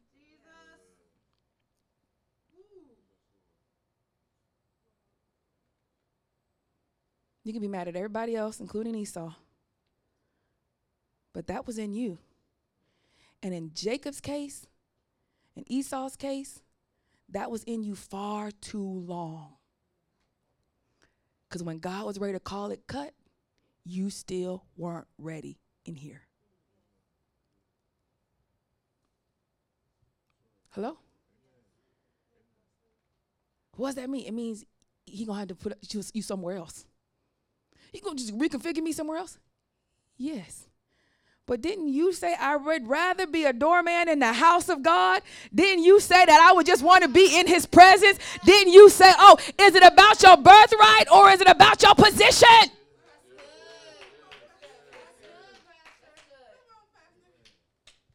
Hello? Amen. So by faith, Isaac blessed Jacob and Esau. That took a lot of faith. Isaac had to accept what God was doing even when his eldest son is crying. But he had to conclude. You can see that how he concluded, right? I can still see this is this is probably what God meant. Especially if this is first time hearing you gave up your birthright. What? What, what, what are you doing? Right? No, nothing about how you did this was right, okay? I, I, I can't undo God's thing, but I can definitely see why God is doing this. Isaac, by faith, had to conclude that in order to bless his sons the way they were supposed to be blessed, even when he, he didn't go back and undo it. And you're still going to serve your brother. It, by faith, this is how this is going to go. I'm not undoing that. The next verse, verse 21, by faith, we're, gonna, we're only going to go to, where are we going to finish chapter 11 today? We're almost done. Okay? by faith, Jacob, when he was dying, blessed each of the sons of Joseph and worship leaning on the top of his staff. Stop right there. By faith, Jacob blesses. Now, Isaac blessed when he was dying. Abraham blessed when he was dying.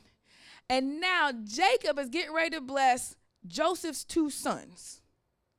Joseph being uh, Jacob's son. Okay? Jacob, Israel, had 12 sons. Okay?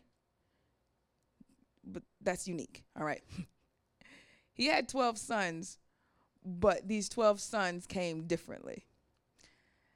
One of his sons, before he had his full 12, was named Joseph, the youngest, okay, from his favored wife that he was supplanted on, was tricked, and got another wife first, his sister, and that's not the one he really wanted, you know, then, you know, he got his other. God has a way of bringing it back to you, you know. he was supplanted many years for the love of his life and had to work many more years for the other love of his life and got her. So this is the youngest of, I think the youngest and maybe the first, the youngest and the only that she actually had of her own, uh, um, Rachel. All right, was in Joseph. So this is a cherished moment. This is a cherished son because this is from the woman that I loved most, that I've always wanted. This is the one I wanted to be a part of my life, not the one I was tricked to making a part of my life. And they all had sons with, with their maidservants. You remember that? So some of Jacob's children were um, really through um, some of the women in his household, but not necessarily his wives. All right. But Joseph was the son of the wife that he loved. Okay. Um, Joseph, you know the story, was sold into slavery into Egypt by his brothers because he kept having dreams and visions about ruling. Now, remember back in Shem's day and Noah, when an individual had a dream about what God was doing and using them, that that meant a lot.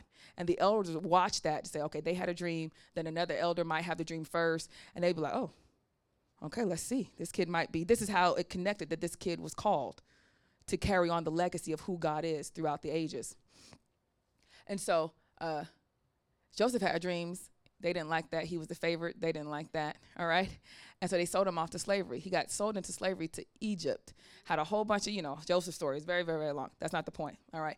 When Joseph was getting old and was getting ready to die, Joseph had two sons while he was in Egypt. Those two sons was Ephraim and Manasseh. Okay. Now, this is in Genesis chapter 48. What is unique here, okay, is in Genesis chapter 48, when Jacob is getting ready to die, he asks that Joseph, because now Jacob, because there was a famine in all the land, Joseph was used to preserve the entire world that was under Pharaoh's imp- imperialship, all right? Okay? That J- J- Joseph was used to save them, all of Egypt, from famine. And so when his brothers come to ask for grain to take back home, that's when he re- he's reunited with his brothers. Yes? But Jacob was raised in Egypt. Once his brother sold him off as a young man, Joseph, excuse me, Joseph was raised in Egypt. Yes? Okay. So now he's been brought up the ranks through trials and tribulations to be second in charge to Pharaoh. All right? But he's in Egypt. Okay? he, he sees his father, father. Long story short, he brings his father and his brothers to Egypt with him where there's food so they can be taken care of. And they're taken care of lavishly because of Joseph.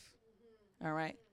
When his dad is getting ready to die, the famine subsides. His dad moves a little bit away from Egypt, but calls his son, says, Come, I'm getting ready to die, Joseph, and I want to bless your two sons, if Ephraim and Manasseh.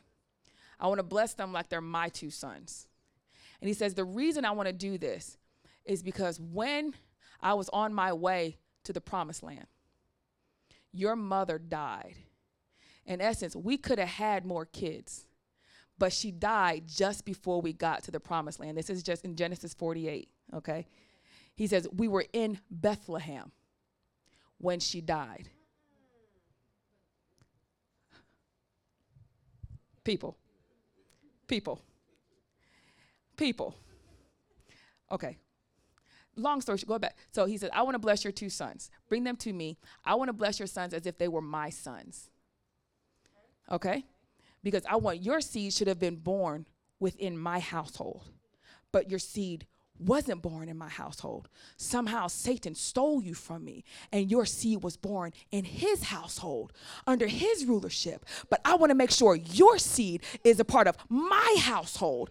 So I want you to give me your two sons, and every son after that, they're yours, okay? But these two sons are now going to be considered my sons because your mom could have birthed your sons and your brothers and your daughters in the land of, of wandering when we were wandering in the promised land, but she died before that could happen. And you had to be in in Egypt. So I'm going to make sure your seed is a part of my household. Now, Ephraim and Manasseh, he goes to bless Ephraim and Manasseh, and the situation happens again. But this time, uh, when he's trying to, when uh, Jacob is trying to bless Joseph's kids, Ephraim and Manasseh, he puts his left hand on the oldest and his right hand on the youngest. So he gives the birthright to the youngest, the blessing to the youngest, and gives and gives the second in command to the oldest. And so Jacob sees that. He's like, uh uh we ain't doing that again. Joseph sees that. We just switch that around.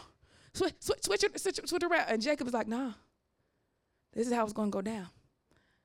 The older will serve the younger, the younger will be the firstborn. In my new household. Oh, y'all, y'all don't want to play fair today. Now you can plainly see how we could call it unfair. Hello, somebody. And Manasseh could say, This ain't right. This ain't right. But oh, I see the hand of God. This is not about fairness. Are you after me for the blessings, or do you want to have a birthright? Do you want to be the one that leads who God is throughout every age and generation? If that's what you want to do, then you need to recognize that this firstborn will come under his youngest, and the youngest will become the head. Hello, somebody. He will become the first. Because th- where were they born? Because they were born in Egypt. And this is me delivering them from Egypt, putting them in my household. And where was Jesus born?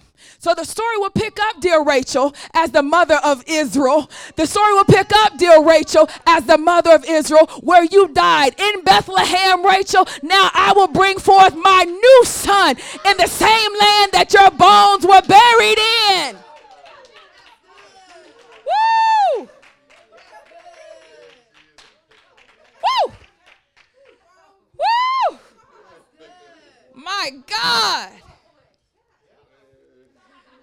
Israel said, I see how this is going. And Joseph was like, Nah, dad, you got the wrong head. He's like, Nah, son. I see something. Even while I'm dying, I see the hand of God. He did it with me and my brother Esau. He's doing it with your two sons, that God is going to use them to bring in many nations of Gentiles. And we can't let your firstborn be the one because then it won't include the latter. But if I include the latter, then surely the blessing will go to the firstborn as well. I know. Hello, and then Paul begins to teach in Hebrews. He's saying, "I'm trying to." He's, he's trying to reveal that all these people, they never received the promise, but they died believing it. And even as they were dying, they still believed, "I see what God is doing." He's not using us just to build a nation. He's using us to bring in many nations. Oh, and they would believe it so much so that they would switch the heads of firstborn and secondborn. And they would, they would say, Let me show you this by faith. This is exactly what God is doing. He's going to get many nations, not just the nation of Israel, but the nation of Israel will become the father of many nations under God and under God's rule. I see it happening. So by faith, they blessed their children with what they knew God was doing even though they didn't see it in their day, they died in the faith. Hello? Amen. If you want scripture reference for that, it's Genesis 48. Amen. for your references on that story. Let's move on to verse 22 of Hebrews 11. By faith, Joseph, when he was dying, so Joseph's sons was blessed, right? Joseph got blessed himself because jo- the blessing and the birthright from Abraham went to Joseph. I mean, from Jacob went to Joseph. But it included his sons as the 12 tribes of Israel. So the lineage continued through Joseph, the blessing and the birthright. But the nation of Israel was named under the 12 sons, which included two sons of Joseph that was born in Egypt. Hello? And so then Joseph, when he's dying, now bear in mind, all these people are doing this when they're dying. They've believed and believed their entire lives and never saw it. They believed and never saw it.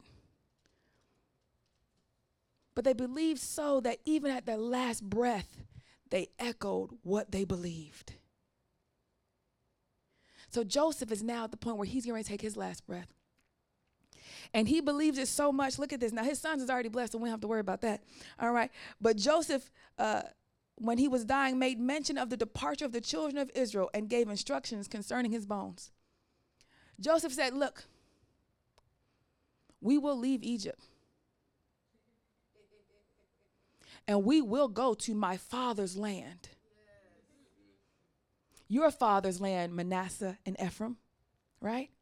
We will leave Egypt and we will go there.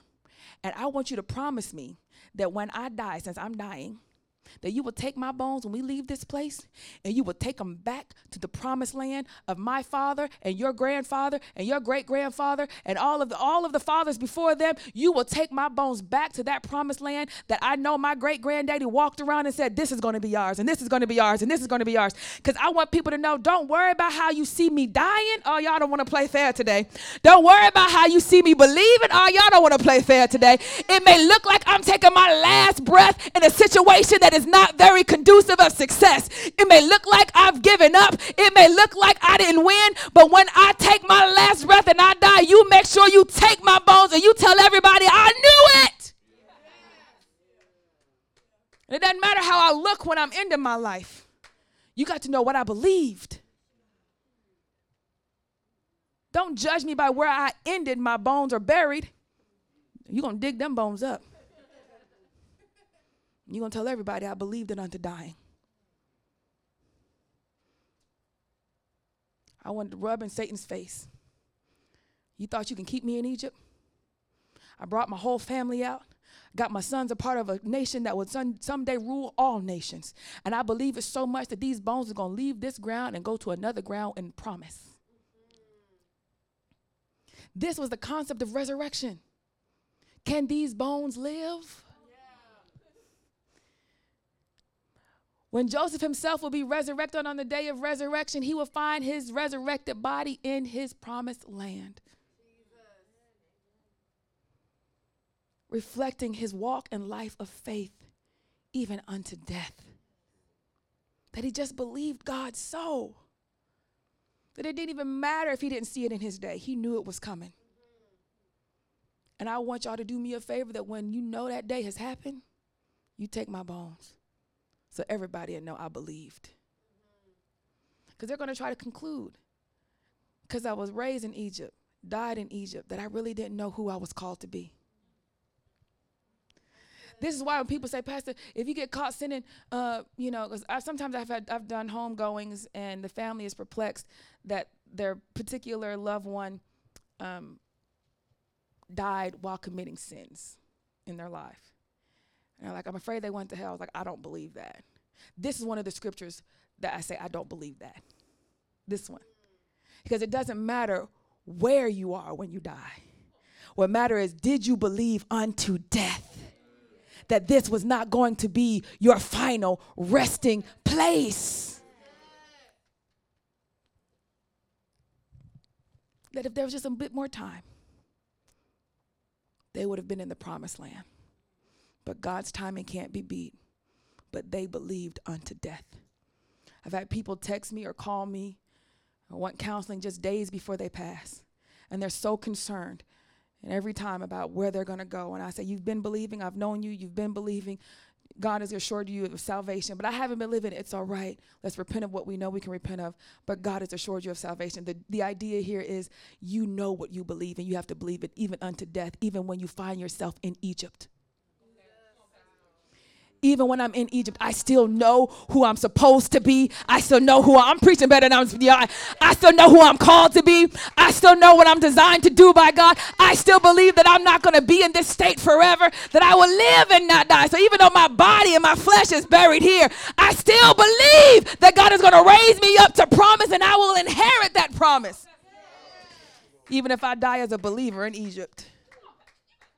Hello, somebody. Woo.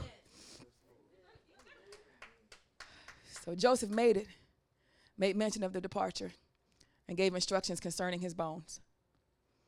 At the point of death, he expressed his faith in the promise by which Abraham and his seed received Canaan as their inheritance. Let's go into verse 23. By faith, Moses, and this is where we're going to end today.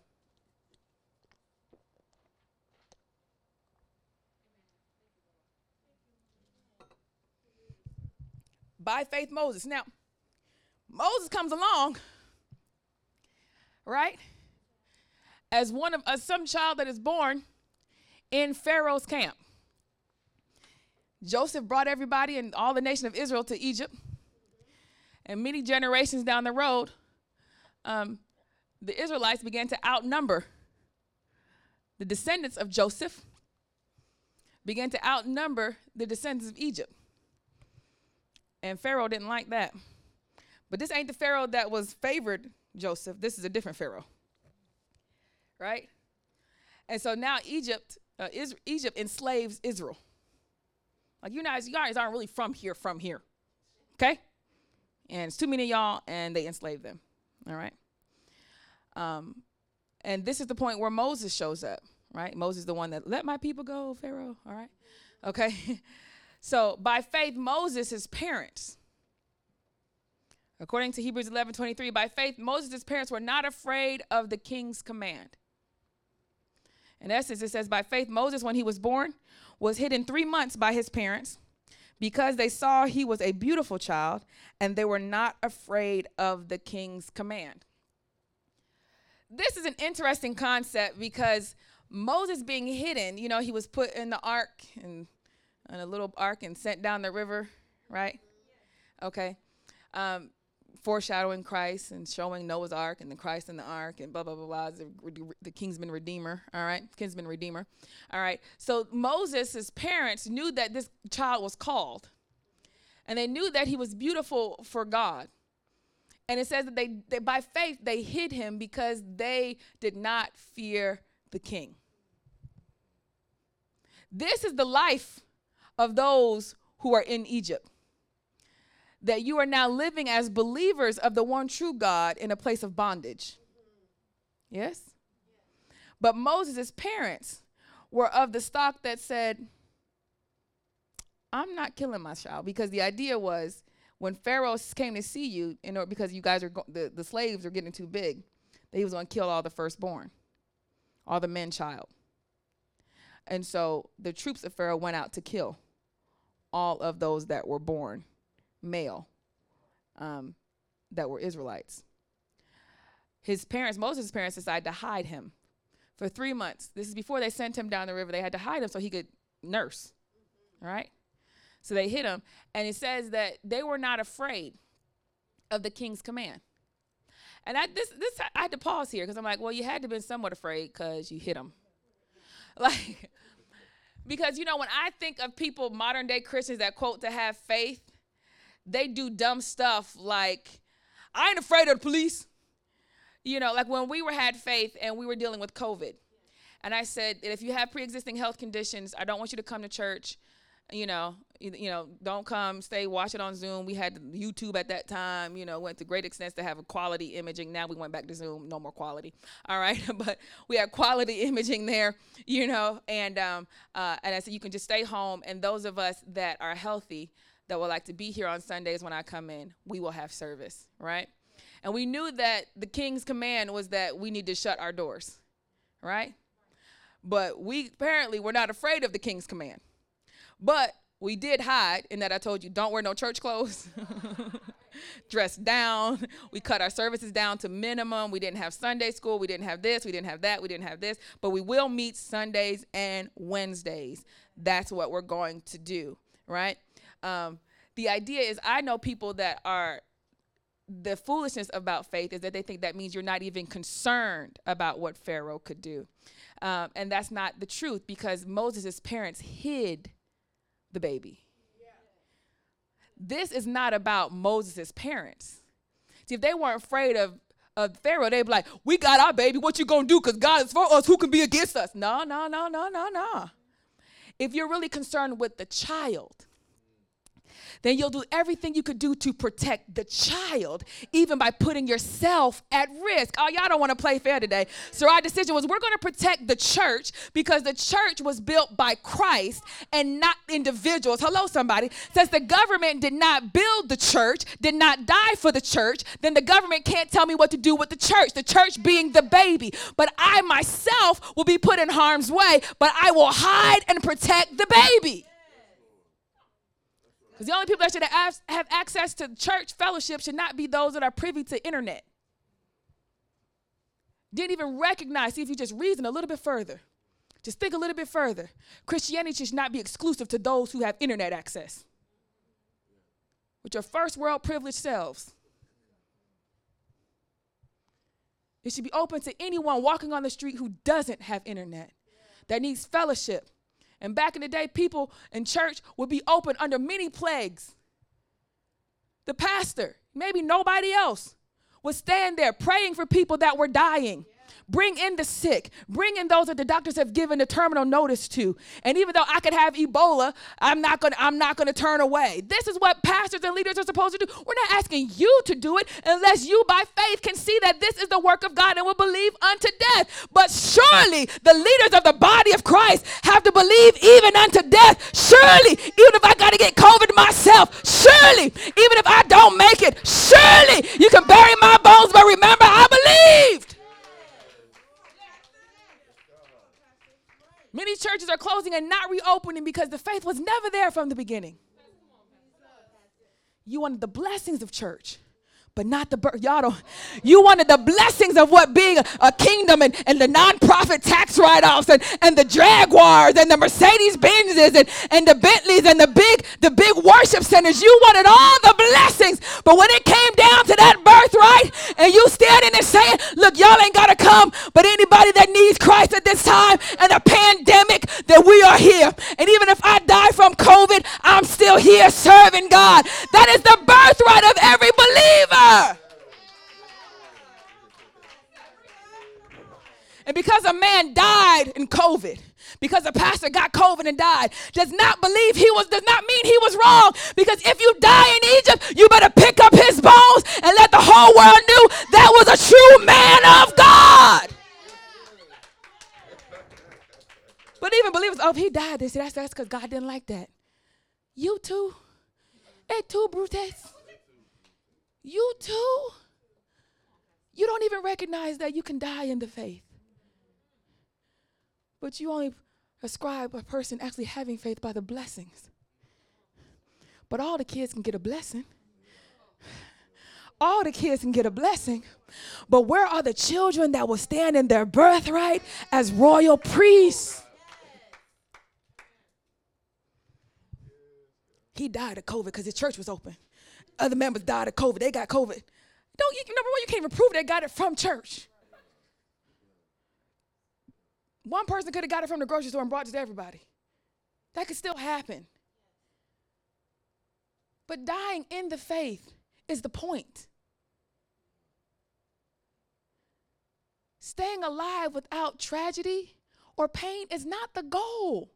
Considering tragedy and pain happens to us all dying full of faith, believing to your last breath, seeking God through your every, every, every, through everything you've got going on. That that's the goal. Even at the threat of death, you're like, mm, just make sure everybody know. I knew that God was going to deliver us, and I believed to my last breath, and I didn't change it at my last breath. Because the temptation is to change it that maybe I got it wrong. Maybe I look like a fool. I've been living for Jesus like a fool. And I've, I, I got it all wrong. I didn't get this and I didn't get that. And you start looking over your life and all the stuff you didn't get. See, I should, if I lived a different way, then I would have been married by now. If I lived a different way, then I would have had a better job by now. If I lived a different way, then I wouldn't have got COVID. If I lived a different way, then I wouldn't have got sick. If I lived, that's not the faith of God. Get your tail up that mountain. And you live it the way God has proclaimed. Get up the mountain. Cross over the sea. Get to where you're supposed to be at by faith. Even if you don't receive it fully, don't stop believing. Because the temptation is when it's not working out to say, maybe I got it wrong. The temptation is maybe, see, I don't, I don't and, and if you're not careful, that thing is already growing in you now. Because when it's not going the way you want it to go, you start questioning God and everything about God and everything about your life and everything about how he, he why did he bring me here? And why did you bring me to this point? And why you let this happen? And why you let that happen? And everything becomes a massive amount of questions versus an Isaac that accepts this is the hand of God. And I will believe in him even when his hand presents something that I don't like. Because that is by definition faithfulness I'll believe and serve even when I don't like it. Or when I don't get what I need or what I want. An unfaithful spouse is one who is going somewhere else to get something that they need or want. So a faithful spouse is one that says, even if you don't give me even unto death, and I need life, even unto death, I will still remain with you in whatever you got going on. And however, God, you decide to do things, and however you decide to take my life and take my life, and whatever road you take my life down. If it's singleness, I'll be with you. If it's in wealth, I'll be with you. If it's in poverty, I'll be with you. If it's in sickness, I'll be with you. If it's in health, I'll be with you. No matter where you take my life, I am full of faith. We're not raising up believers because one message is not going to do it. I preach it so that you know it. Then I have to hold your hand and walk you through it. because it's time for you to get another test of faith, and I have to say, Come on, you can do it. Pastor, what should I do? I'm, I'm tired of this job. Like Lakeisha, what, what should I do? By faith, baby, by faith. And I remember when she had to make some tough decisions. I said, Now, how do you conclude? How do you conclude? How, where is God in this? And you have to see his hand in what you don't like and to make sure that you will remain faithful to what he put you, where he placed you, and not take up your life in your own hands and start doing stuff any really kind of way you want to do it. Because then it'll be an Esau. Now you're crying when you were disqualified from the blessing. Scriptures later go uh, earlier in Hebrews, it talks about how, how there could be no place found for him, though he started with tears. He wanted to undo everything he did wrong, and there was nothing that could be done. And the role of the pastor in your faith walk is not just preach it so you'll know this is the standard. But then I take you by your hand, as long as you don't snatch your hand out of my hand. I take you by your hand and I'll walk you through how that looks in your life. You see how it looks in mine. And then when we get to your, if I come over join you on your life and I say, it's okay, Danny, so, well, Pastor, I got this right here, or I could do this. Hmm. You say A or B? Yep, I got A or B. I definitely see B as part of God's plan. A, not so much. For real? For real. All day B. All day B? All day B. Pastor, I can't do B. I just can't do. I can't do B. Well, can we do a little bit of ab? Can we do some ab? A and B? Can we do a little bit of ab? Both of them? Uh, I, I mean, I guess you could. It's your, you can do either one you want to do. It's your life. But uh, you know, what you really want to know is there a blessing in me doing both? What you're really asking is, will I be blessed even if I do B? What you really want, that's what you're really asking me. Oh, come, come on, let's be honest. You're really asking me, will I receive the same blessing? Absolutely not. There is no way you can receive the same blessing in path B that is not of God as if that's like you not having the birthright, receiving the blessing goes with the birthright. Baby, you don't want to step into that birthright, then you don't get the blessing that comes with that. Mm-hmm. That's right. Really ask me, Pastor, because uh, you know, Pastor, if you tell me he ain't, then you know it's already going. You already kind of like cursing me a little bit, like you try, you trying to say like God, like I ain't gonna be fruitful in my life a little bit. Like you ain't really saying that, but it, it feel like you trying to tell me that if I go down this path, I won't be fruitful or successful. And I want to say, it would feel like to me, you trying to convince, you want me to convince you that if you did something less than the will of God, that somehow you're supposed to get equal blessings. So I say, I don't know. Well, you do know. I just said which one you should do. Oh, I can't do that one. I can't do that one. Ah.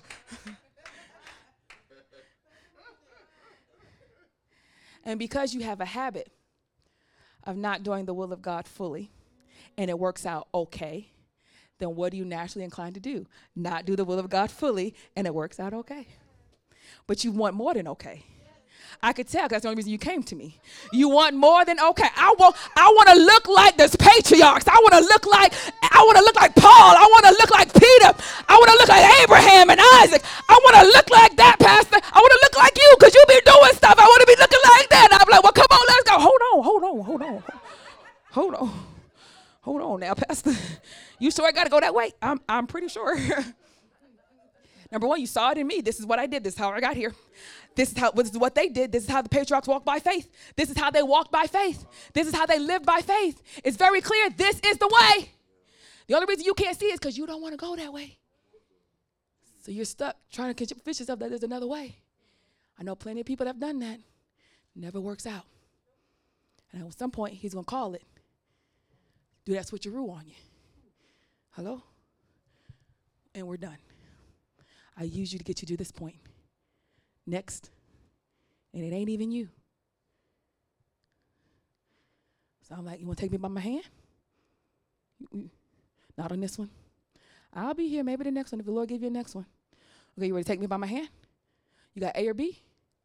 I say B. I'm pretty sure. I'm pretty I'm pretty this is the nature of God. Uh-huh. No, you do.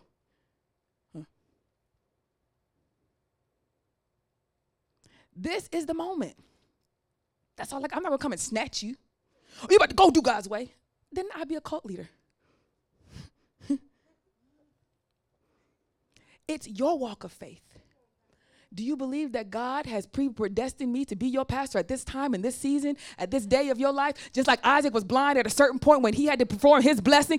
Do you, do you believe that this at this turn of your life, this is exactly the pastor that he had in mind when you were going through this turn of your life? And that means you take me by my hand and we go. That's it. At least you got somebody to take by the hand. Hello, somebody. that part. You're not here willy nilly. And I'll make you believe it, boy. You better do B. You better, I knew B. You better do it. I see you doing B. You don't you give up. You do B. B is hard. Hold, hold it up. Hold it up. Keep going. Come on. Hold, hold, get it up. Come on. Push, push, push, push, push. Go, go. Woo! Got a whole cheerleader on B. Which also hits you on the bad side because when you choose A, and you don't hear me cheering, you feel some sort of way. Or you, you can't support me. I am. I am here. But you're supposed to be, I'm not encouraging you to do wrong. Why for you can't be, it's like you always got to destroy my dreams. Yes, because your dreams are foul. But I love you. I am here. Could you do more? No, I can't do no more. Because everything you got going on is wrong. The fact that I'm doing this, I'm already on the line. I'm not supposed to be this close to you. You can get us both struck. It's supposed, I'm, I'm supposed to turn you over to Satan. Do you know that? Don't you go no further. I won't be able to reach you. you, um, you. I'll wait for you to come back. come on. Come on, just a little bit closer. Come on. You're almost there. Cross over. Oh, thank God. Oh, oh, whew, whew. Y'all make my blood pressure rise up. I hear teeter tottering in Satan's business. Oh, make me nervous. You're getting further and further away rather than closer and closer and closer. I try to call people. When I call you, when I call you, I only call you because I know you are going too far, too fast. If I don't call you Gabrielle, it's because you ain't gone nowhere. You're just beside me being rebellious, which is not a threat. You're in the house doing wrong. I'm, I'm fine with that, as long as you're in the house. Hello? When I have to call you, hey, hey, it's your pastor. Hey, hey, how you doing? Is you checking on you? Okay. This me going, you better be careful. You was getting way too far. You can't even see me no more. You so far you can't even see me. So I gotta call your name. Hey! That's dangerous. Ain't nothing to be celebrated. This is something to be very, very. Oh. Pastor had to call and check on me, but not in, not in the I was sick way. you know how down bad your spirit man got to be. And then when I think it's funny, some people I call, be like, "Hey, let me see you for a second. I ain't seen you all week. You look different. Come here, let me see. You all right? Yeah, I'm fine. Now I know they lying. And every time that they say they fine, and I find out they're not fine, I then find out later that they was lying at that point. I asked you if you was fine. I said, and some people I have to get more real with them, you know, some of my lions. I'm like, I asked you that day, I said, you look funny spiritually. You said you was fine. But I want to tell you that when you come back from your mess, but we're in emergency mode. So don't ever get a chance to tell you, you lied, because that's so small in comparison to what you have, the healing that you need. Do you understand what I'm saying? That I always forget. So now I'm gonna tell you now. You lied that time you said you was fine. I knew you wasn't fine. You need to start telling the truth once you can get some help before you go down that far. Uh-huh. Amen. Amen. All right. So by faith, Moses' parents hid him because they didn't fear Pharaoh. No, they feared Pharaoh for Moses. They did not fear Pharaoh for themselves. And that's a unique difference. They hid Moses. Huh? But they did, were not afraid to die in their belief that he was going to be used by God. Yes? Okay. Now, verse 24. By faith, Moses, when he became of age, refused to be called. Oh, we got to go. By faith, Moses, when he became of age, uh, refused to be called the son of Pharaoh's daughter, choosing rather to suffer affliction with the people of God than to enjoy the passing pleasures of sin, esteeming the reproach of Christ greater riches than the treasures in Egypt, for he looked uh, to the reward. Stop right there. What I think is amazing about Moses is one, they already said he was a beautiful child, right? And you got to be a, be a pretty beautiful baby for the, the daughter of the king to scoop you up and be like, this is my baby. Not like my, this did my baby, not even adopted, did my baby. Anybody say differently, get them, all right? Because this is my baby. That's a pretty cute baby. I'm not gonna lie, attractiveness helps in a world. Yes? Beauty is, is, is, is, is helpful, right? I know plenty of doors have been opened literally for me. A man will open a door because of how I look. My skirt was extra short that day. No, I'm just kidding. Took a turn. but Moses' beauty and attractiveness as a child was only there for one reason that God might use him as a called individual for his works. What is what bothers the soul is that you want beauty not for God's use. You want it for your use. You want to be slim, tall, cut, built. You want to have a head full of hair, long down your back. You want all these things not for God, but you want them for you.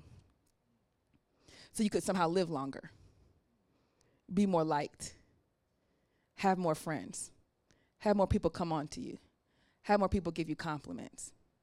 And as a pastor, when you're no longer seeking to be found, as a single, you let yourself go. And I have to tell you, I thought you was doing these things for the Father. Like I work out for the Father. Because as we have proven on a breath test between a competition between me and Jewel, Jewel is the athlete, okay? I can hold my breath far longer. My lungs are stronger than the athlete, okay? I do that and try to do that to keep my health up so I can preach. Because I don't know if you noticed, but this is a very aggressive type of behavior. okay? It's high energy sometimes, especially in a black church. Okay? You gotta take your shoes off, you can do some cartwheels. You know? Somebody said, What you gonna do tomorrow, uh, next week? Our cart- well, Minister Monifa said, I'm not gonna be there, I gotta work. What you gonna do? A cartwheel? I said, Probably. I could really do one, but I'm not. That's inappropriate. Unless God says. Okay, no, he doesn't. Okay, great. Because I do it. No, all right. but nevertheless, um, Moses, by faith, uh, he was snatched up because of his beauty. But then he says, by faith, he chose, by faith, when he became of age, he could pick. You want to stay in Pharaoh's household as a son of Pharaoh's daughter, the ruling nation or do you want to be a son of the enslaved nation? A or B? What you, what you say you got for me? Pastor, should I go A or B? Definitely B. B all day. You mean you want you think I should give up being I pastor, humbly speaking, I could have more influence as the son of Pharaoh's daughter. I could reach more people because, you know, wealthy people reach wealthy people. I could reach more. There's people in this sphere. You know, God needs a whole bunch of wealthy people to talk to wealthy people. God could use me more so. Huh? Yes, this is true in some cases, but you're asking, what do I think for you? Not that it could be needed, but is that needed by you? So for you, based off of your life, B. What do you know? Exactly. You don't want to came ask me. do whatever you want. But you respect that wise opinion. And over the years, it has tried and proven to be very true. Yeah. That part. So, so I say B. You mean tell me you think I should give up being the son of Pharaoh's daughter? having all this, I could probably eventually, you know, who knows? God could raise me up and I could like free all of Israel. I agree that God could use you to free Israel, but not in that way. I agree that that is God's plan for your life, but not this way. I agree that the ultimate end of what you're supposed to do, you see clear.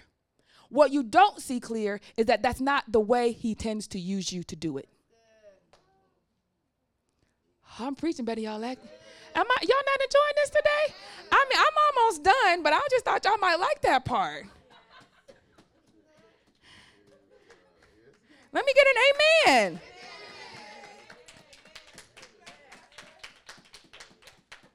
Your ultimate core desire, ultimately, I agree that what you see that God has purposed in your spirit for your life, that part is true. But you are taking the road that you prefer over the road that God has prepared. And so you think that I don't agree with the end because I don't agree with your method. You don't really see me, Pastor. I do. You don't really know me. I do. I believe in the end of what God has really called you to do, to be but I do not believe in that method. And because I don't believe in the method, and this is the only way you see it as happening, because you have not concluded with God in the right way. This is the only way you see it happening. We disagree. That fine is your life. But Moses decided when he was of age to, uh, what does it say? By faith, Moses refused to be called the son of Pharaoh's daughter choosing rather to suffer affliction. This means that he said, I'm going to rather be a slave with the people of God than to enjoy the passing pleasures of sin.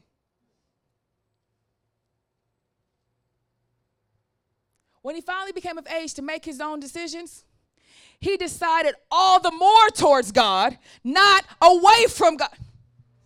Hello with your grown self. I'm grown. I'm mature in the Lord. If you're so mature and grown, then you should be deciding all the more towards God, not more towards the other side. You should be going looking, God, I want to do more for Jesus. How can I do this for God? Can I do this for the kingdom? Can I do this for the church? Can I do this? What about this? Can I be there? Can I do that? Can I be I'll give up this job, take this lesser pay, do more for the God, more for kingdom. I should see maturity. Now that you've so grown and got your degrees and all, that you're moving towards God, not back towards Pharaoh's side, picking up more Pharaoh stuff, esteem and success. Oh, look at you. Look at you, so successful. Look at you, so pretty, so so handsome, so so everything. You got a whole life together. Look at you. Great credit score.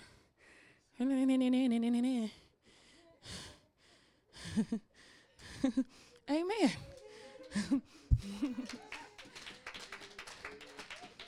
you got your little 401k. I'm so proud of you. Look at this. I see you choosing to be on the side of those believers and how they live for God. Well, Pastor, you got your stuff? Yes, I got these things that you want, these physical things, and I was not trying to get them they were added to me. I was trying to get kingdom. Always been trying to get kingdom. Trying to get God, more kingdom, more kingdom, more kingdom, more God. This other stuff was added to me because the Bible is true. I never sought the car, never sought the house, never sought the savings plan, never sought any of that. I just did the kingdom. Oh, I qualify? All right, sign me up. Cool. Kingdom. oh, I can get that? Hmm. All right. That looks like a blessing? Is it a blessing? It's a blessing. All right, cool. Kingdom. You think I can achieve these things, then I'll, I'll be more work, better work use in the kingdom. I'll be more use in the kingdom if I can get this done, and more use in the kingdom if I can get that done. And we're ignoring the fact that all of this gives you self aggrandizement. Oh, for the kingdom, huh, huh, huh. Well, if it's so for the kingdom, then put it on the altar.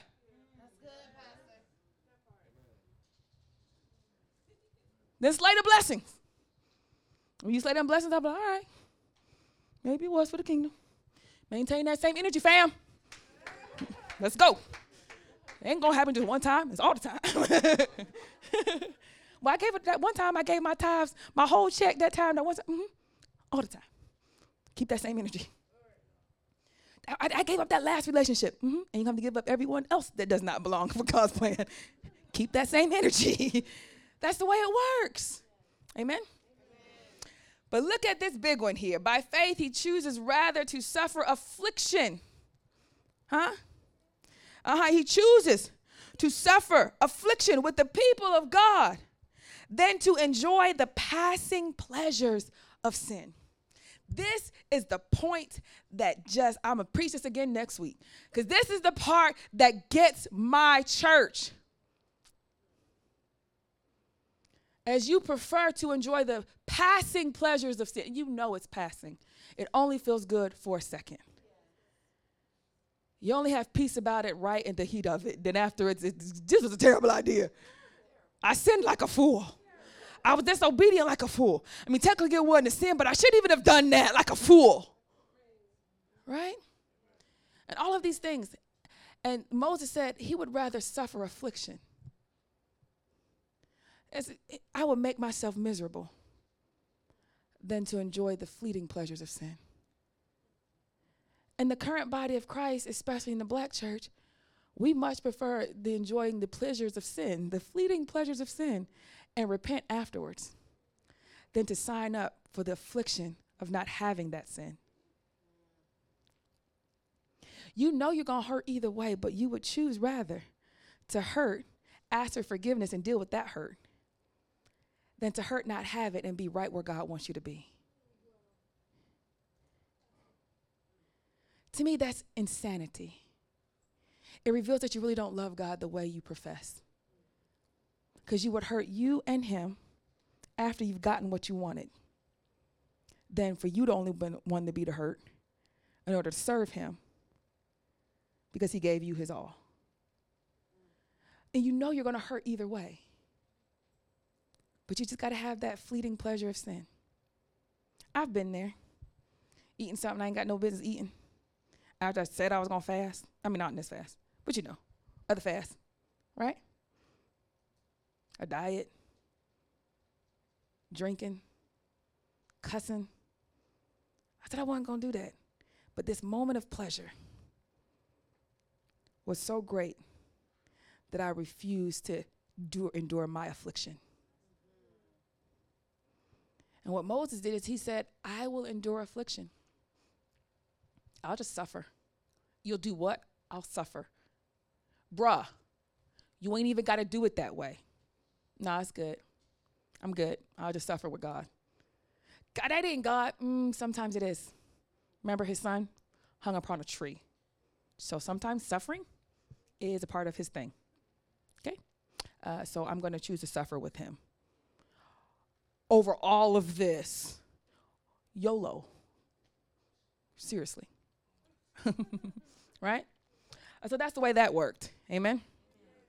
So Moses, by faith, uh, chose to suffer affliction versus the fleeting pleasures of sin.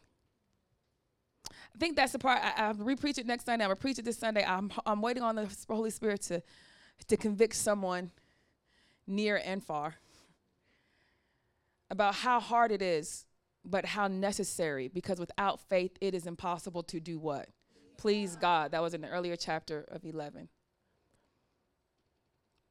that if your faith cannot move you to suffer affliction then it's not faith.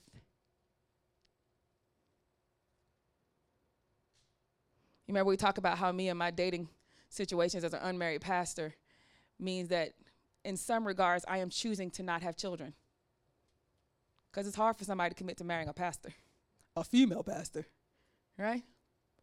In some regards, I'm choosing uh, to not have comfort with the passing of my mother, to not have certain things that, that you could really want. But I'd rather suffer affliction with the people of God than to enjoy the fleeting passions of sin or the pleasures of sin. Pastor, you shouldn't have to do you can have you can do whatever you want. You could you, you could just do it this way, you can do it that way, you can do it this way. I know I can. And so can you. But if their own leader can't figure that out, hello, somebody. If your own leader can't choose to suffer affliction, if the leaders of the body of Christ cannot choose to suffer affliction for God rather than participate in the fleeting pleasures of sin, then who stands a chance? Who stands a chance? Amen? All right. Verse 25 choosing rather to suffer affliction with the people of God than to enjoy passionate pleasures of sin. Verse 26 says, esteeming the reproach of Christ greater than the treasures of Egypt in Egypt. Stop right there.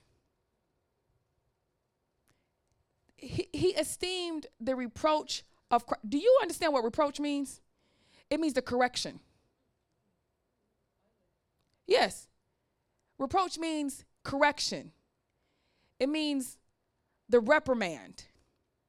Moses esteemed, thought greater of the reprimand of God than he did of the treasures of Egypt. Y'all don't want to play. See how you just looked over that? You didn't even see that right there? Right in front of your face. Moses said, I'd rather be chastened by God than to enjoy the treasures of all of Egypt. I don't want your silver, your gold, your women, your men. I don't want none of that. To me, even the chastening of God is better than anything this earth has to offer me. Reproach means to chasten, to correct. He said, I mean, God blesses us, but he said, the discipline of God, God being upset with me, is still better than all the treasures the world has to offer me. Because if he's upset with me, that means he's upset because I belong to him. I'd rather belong to God and be not be way down here belonging to God. I'm corrected and brought low. Hello, somebody. I have been brought real low, but I'm still in the house. I'm I brought, but I'm still here. Oh, he done brought me, but this is still better than being out there. Moses said, I'd rather be in here miserable. I'd rather be in the house of God, suffering miserable because every time I come in, I'm getting corrected. Every time I come in, I'm getting reproved and chastened. But it's still better than being out there with all the silver and gold. How you go to that church?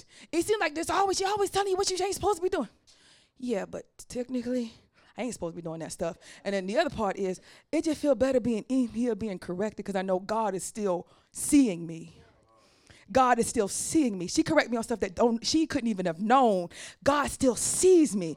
And I like knowing that even he sees me even in my mess. Him seeing me even at my worst still feels better than me not being out here with all the riches of silver and gold and men and women and success that I could have. I'd rather be miserable in the household of faith than to be comfortable in Pharaoh's camp. Ask people, why you don't come to church? Pastor, you know I ain't right. You ain't gonna do nothing but cut me up. Exactly. Does that sound appealing to you? No. I'll wait for when it does. Because everybody had to come in here at some point when you know you're full of sin.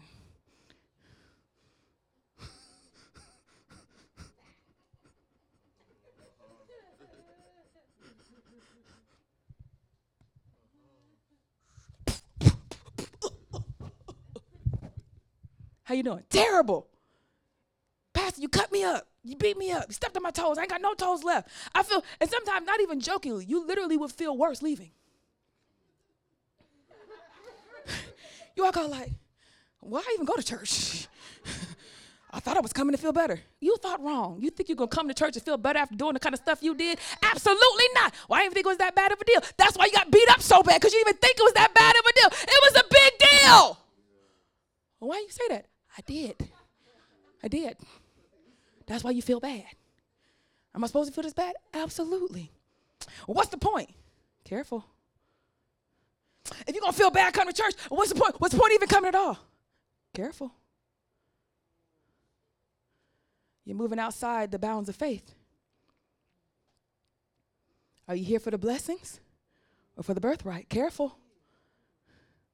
Because no matter what, all this correction is supposed to grow you. That's why it's correcting you to be, to be straight, more straight, walk a straighter line, more narrow line, more crisp, more right. Ah, put your foot in. Ah, put your foot. Can't do not. Put your, put your foot in. Put it back. That's the whole point. You don't like that? Who would like that? People that are called to do this. I don't pastor non believers, I pastor believers. I pastor Christians. I'm not an inspirational speaker. I'm a shepherd of believers. What correction you take, what reproof you take, how you are straightened up matters. I feel miserable. It's going to be like that sometimes. You sure? Absolutely. But you'll be all right. Are you fine? No. But you'll be what? I'll be all right. Because just like Moses, you began to think, still, being in here, getting corrected, and I still see it's the hand of God, even though I don't like it, um, it's better than being out here in the willy nilly. I'm just gonna be honest with you. Some of my friends is out here in the willy nilly, just kind of randomly doing what they think is best with Jesus, and that doesn't look good. I don't want to be out there with them. That looks horrible. It keeps getting worse and worse and worse and worse. So even though I may think Pastor may have a heavy hand on the correction and reproving section, I really don't know if I'm judging that correctly because it could just be me. Maybe I've just gotten so seared in my conscience that I don't even recognize how far off I am. So I think I would rather suffer affliction coming to church, getting chastened and rebuked and, and, and, and corrected, than being out there enjoying all the silver and gold, the treasures of Egypt. Every believer in here has had to do that and will keep having to do that. Amen? Amen. Until you finally are just like, you know what? This is the best place. Who don't love this place? It is awesome. You better preach that word, Pastor. Versus, you hit me again. And again, and again, Pastor. You keep hitting me. You still notice?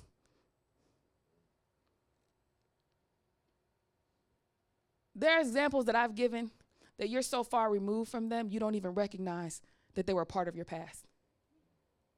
And when I preach on them, you forget that that even you, when you recall them, then you go, oh yeah, amen. You're just so happy about now we preaching it. Amen, pastor, because that's you had to remember that that was something you lived through. Then I brought it back, and now I'm correcting new people about something you lived through. You'd be like, well, amen, that's so wonderful. Oh, but when it's recent, and I preach on it. It's still tender. Hello, somebody. And because it's still tender, now you think, well, you can't keep hitting it. But the reason we got to hit it is because it's that recent. Huh? It's tender because it's recent. It ain't no better time to correct you than right after you've done it. You remember that time? Really? Yeah, because I didn't say that. You did. No, I didn't. You did. I don't even remember. See, now it's all. Now you just putting what you wish you have. You think you did, versus when it just happened. No, no, no, no, no, no. Here, I don't know no parent that says, "Well, this is a spanking from last year." No, right? It doesn't happen. Like this is from just then. there, here. See that broke thing? There. That's what this is for. That's this word goes with this deed. That's how correction happens. Yes? So, of, of course, you can leave feeling really bad. And based on how good your parent is at spanking, will determine how long it hurts afterwards.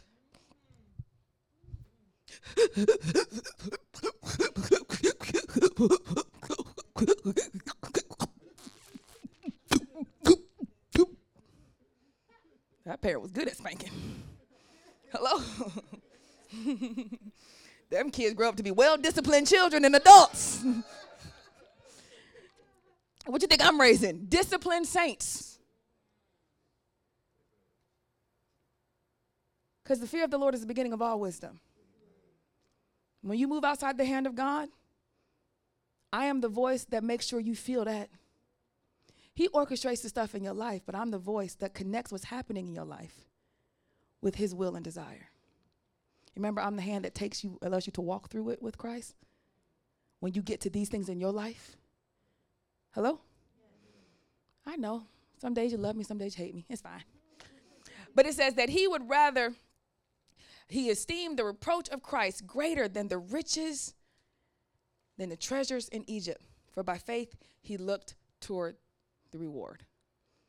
I was counseling someone that lives in a different state, and they were mentioning how they're struggling with particular sins, and they know when they go to church, they're going to be miserable. But he goes to church nonetheless. And if he's listening as one of my podcast listeners, I'm praying for you. but he goes to church nonetheless. And I said, That's got to be terrible. I'm so sorry that the place that you should feel comfort feels like torture. I says, I, have got members that I have to do, th- I have to be the one that does that. I do that to them. And my heart aches because it's so painful to watching them, and it's just painful for me to hear that the place you would go to becomes a place of you just feel your worst. And he said, Yeah, but I go anyway. I guess I'm just a glutton for punishment. I said, No, I think I think there's honor in that. I think that God sees that you're willing to be in his presence so that even if being his presence meant you felt bad, you rather feel bad in his presence than not to be in his presence. It's something about the people that run from his presence when they feel they know it's going to hurt versus those that run towards his presence when they know it's going to hurt. There's something in them like a Moses spirit that says, I will run towards you even though it's going to hurt all the more than run away from you. I said, Man of God, you're looking at it as bad, but I see the spirit of a leader. The spirit of a leader in the body of Christ. So I know I'm going to feel bad, but I'm going to go. And in this, every time I get in this season of my life, I never feel good when I go to that church. But I'm going to go. That means you're choosing to suffer affliction with the people of God. And that has a place in God's kingdom. Amen? Amen? Verse 27. By faith, he forsook Egypt. Okay, that part. We'll pick up there next week. We'll, we'll stop here. We'll stop here. We'll stop on Moses at this point. Before we go to they by faith they forsook because there's a whole bunch of stuff i really want to show in that that we don't have time for. Standing all over the house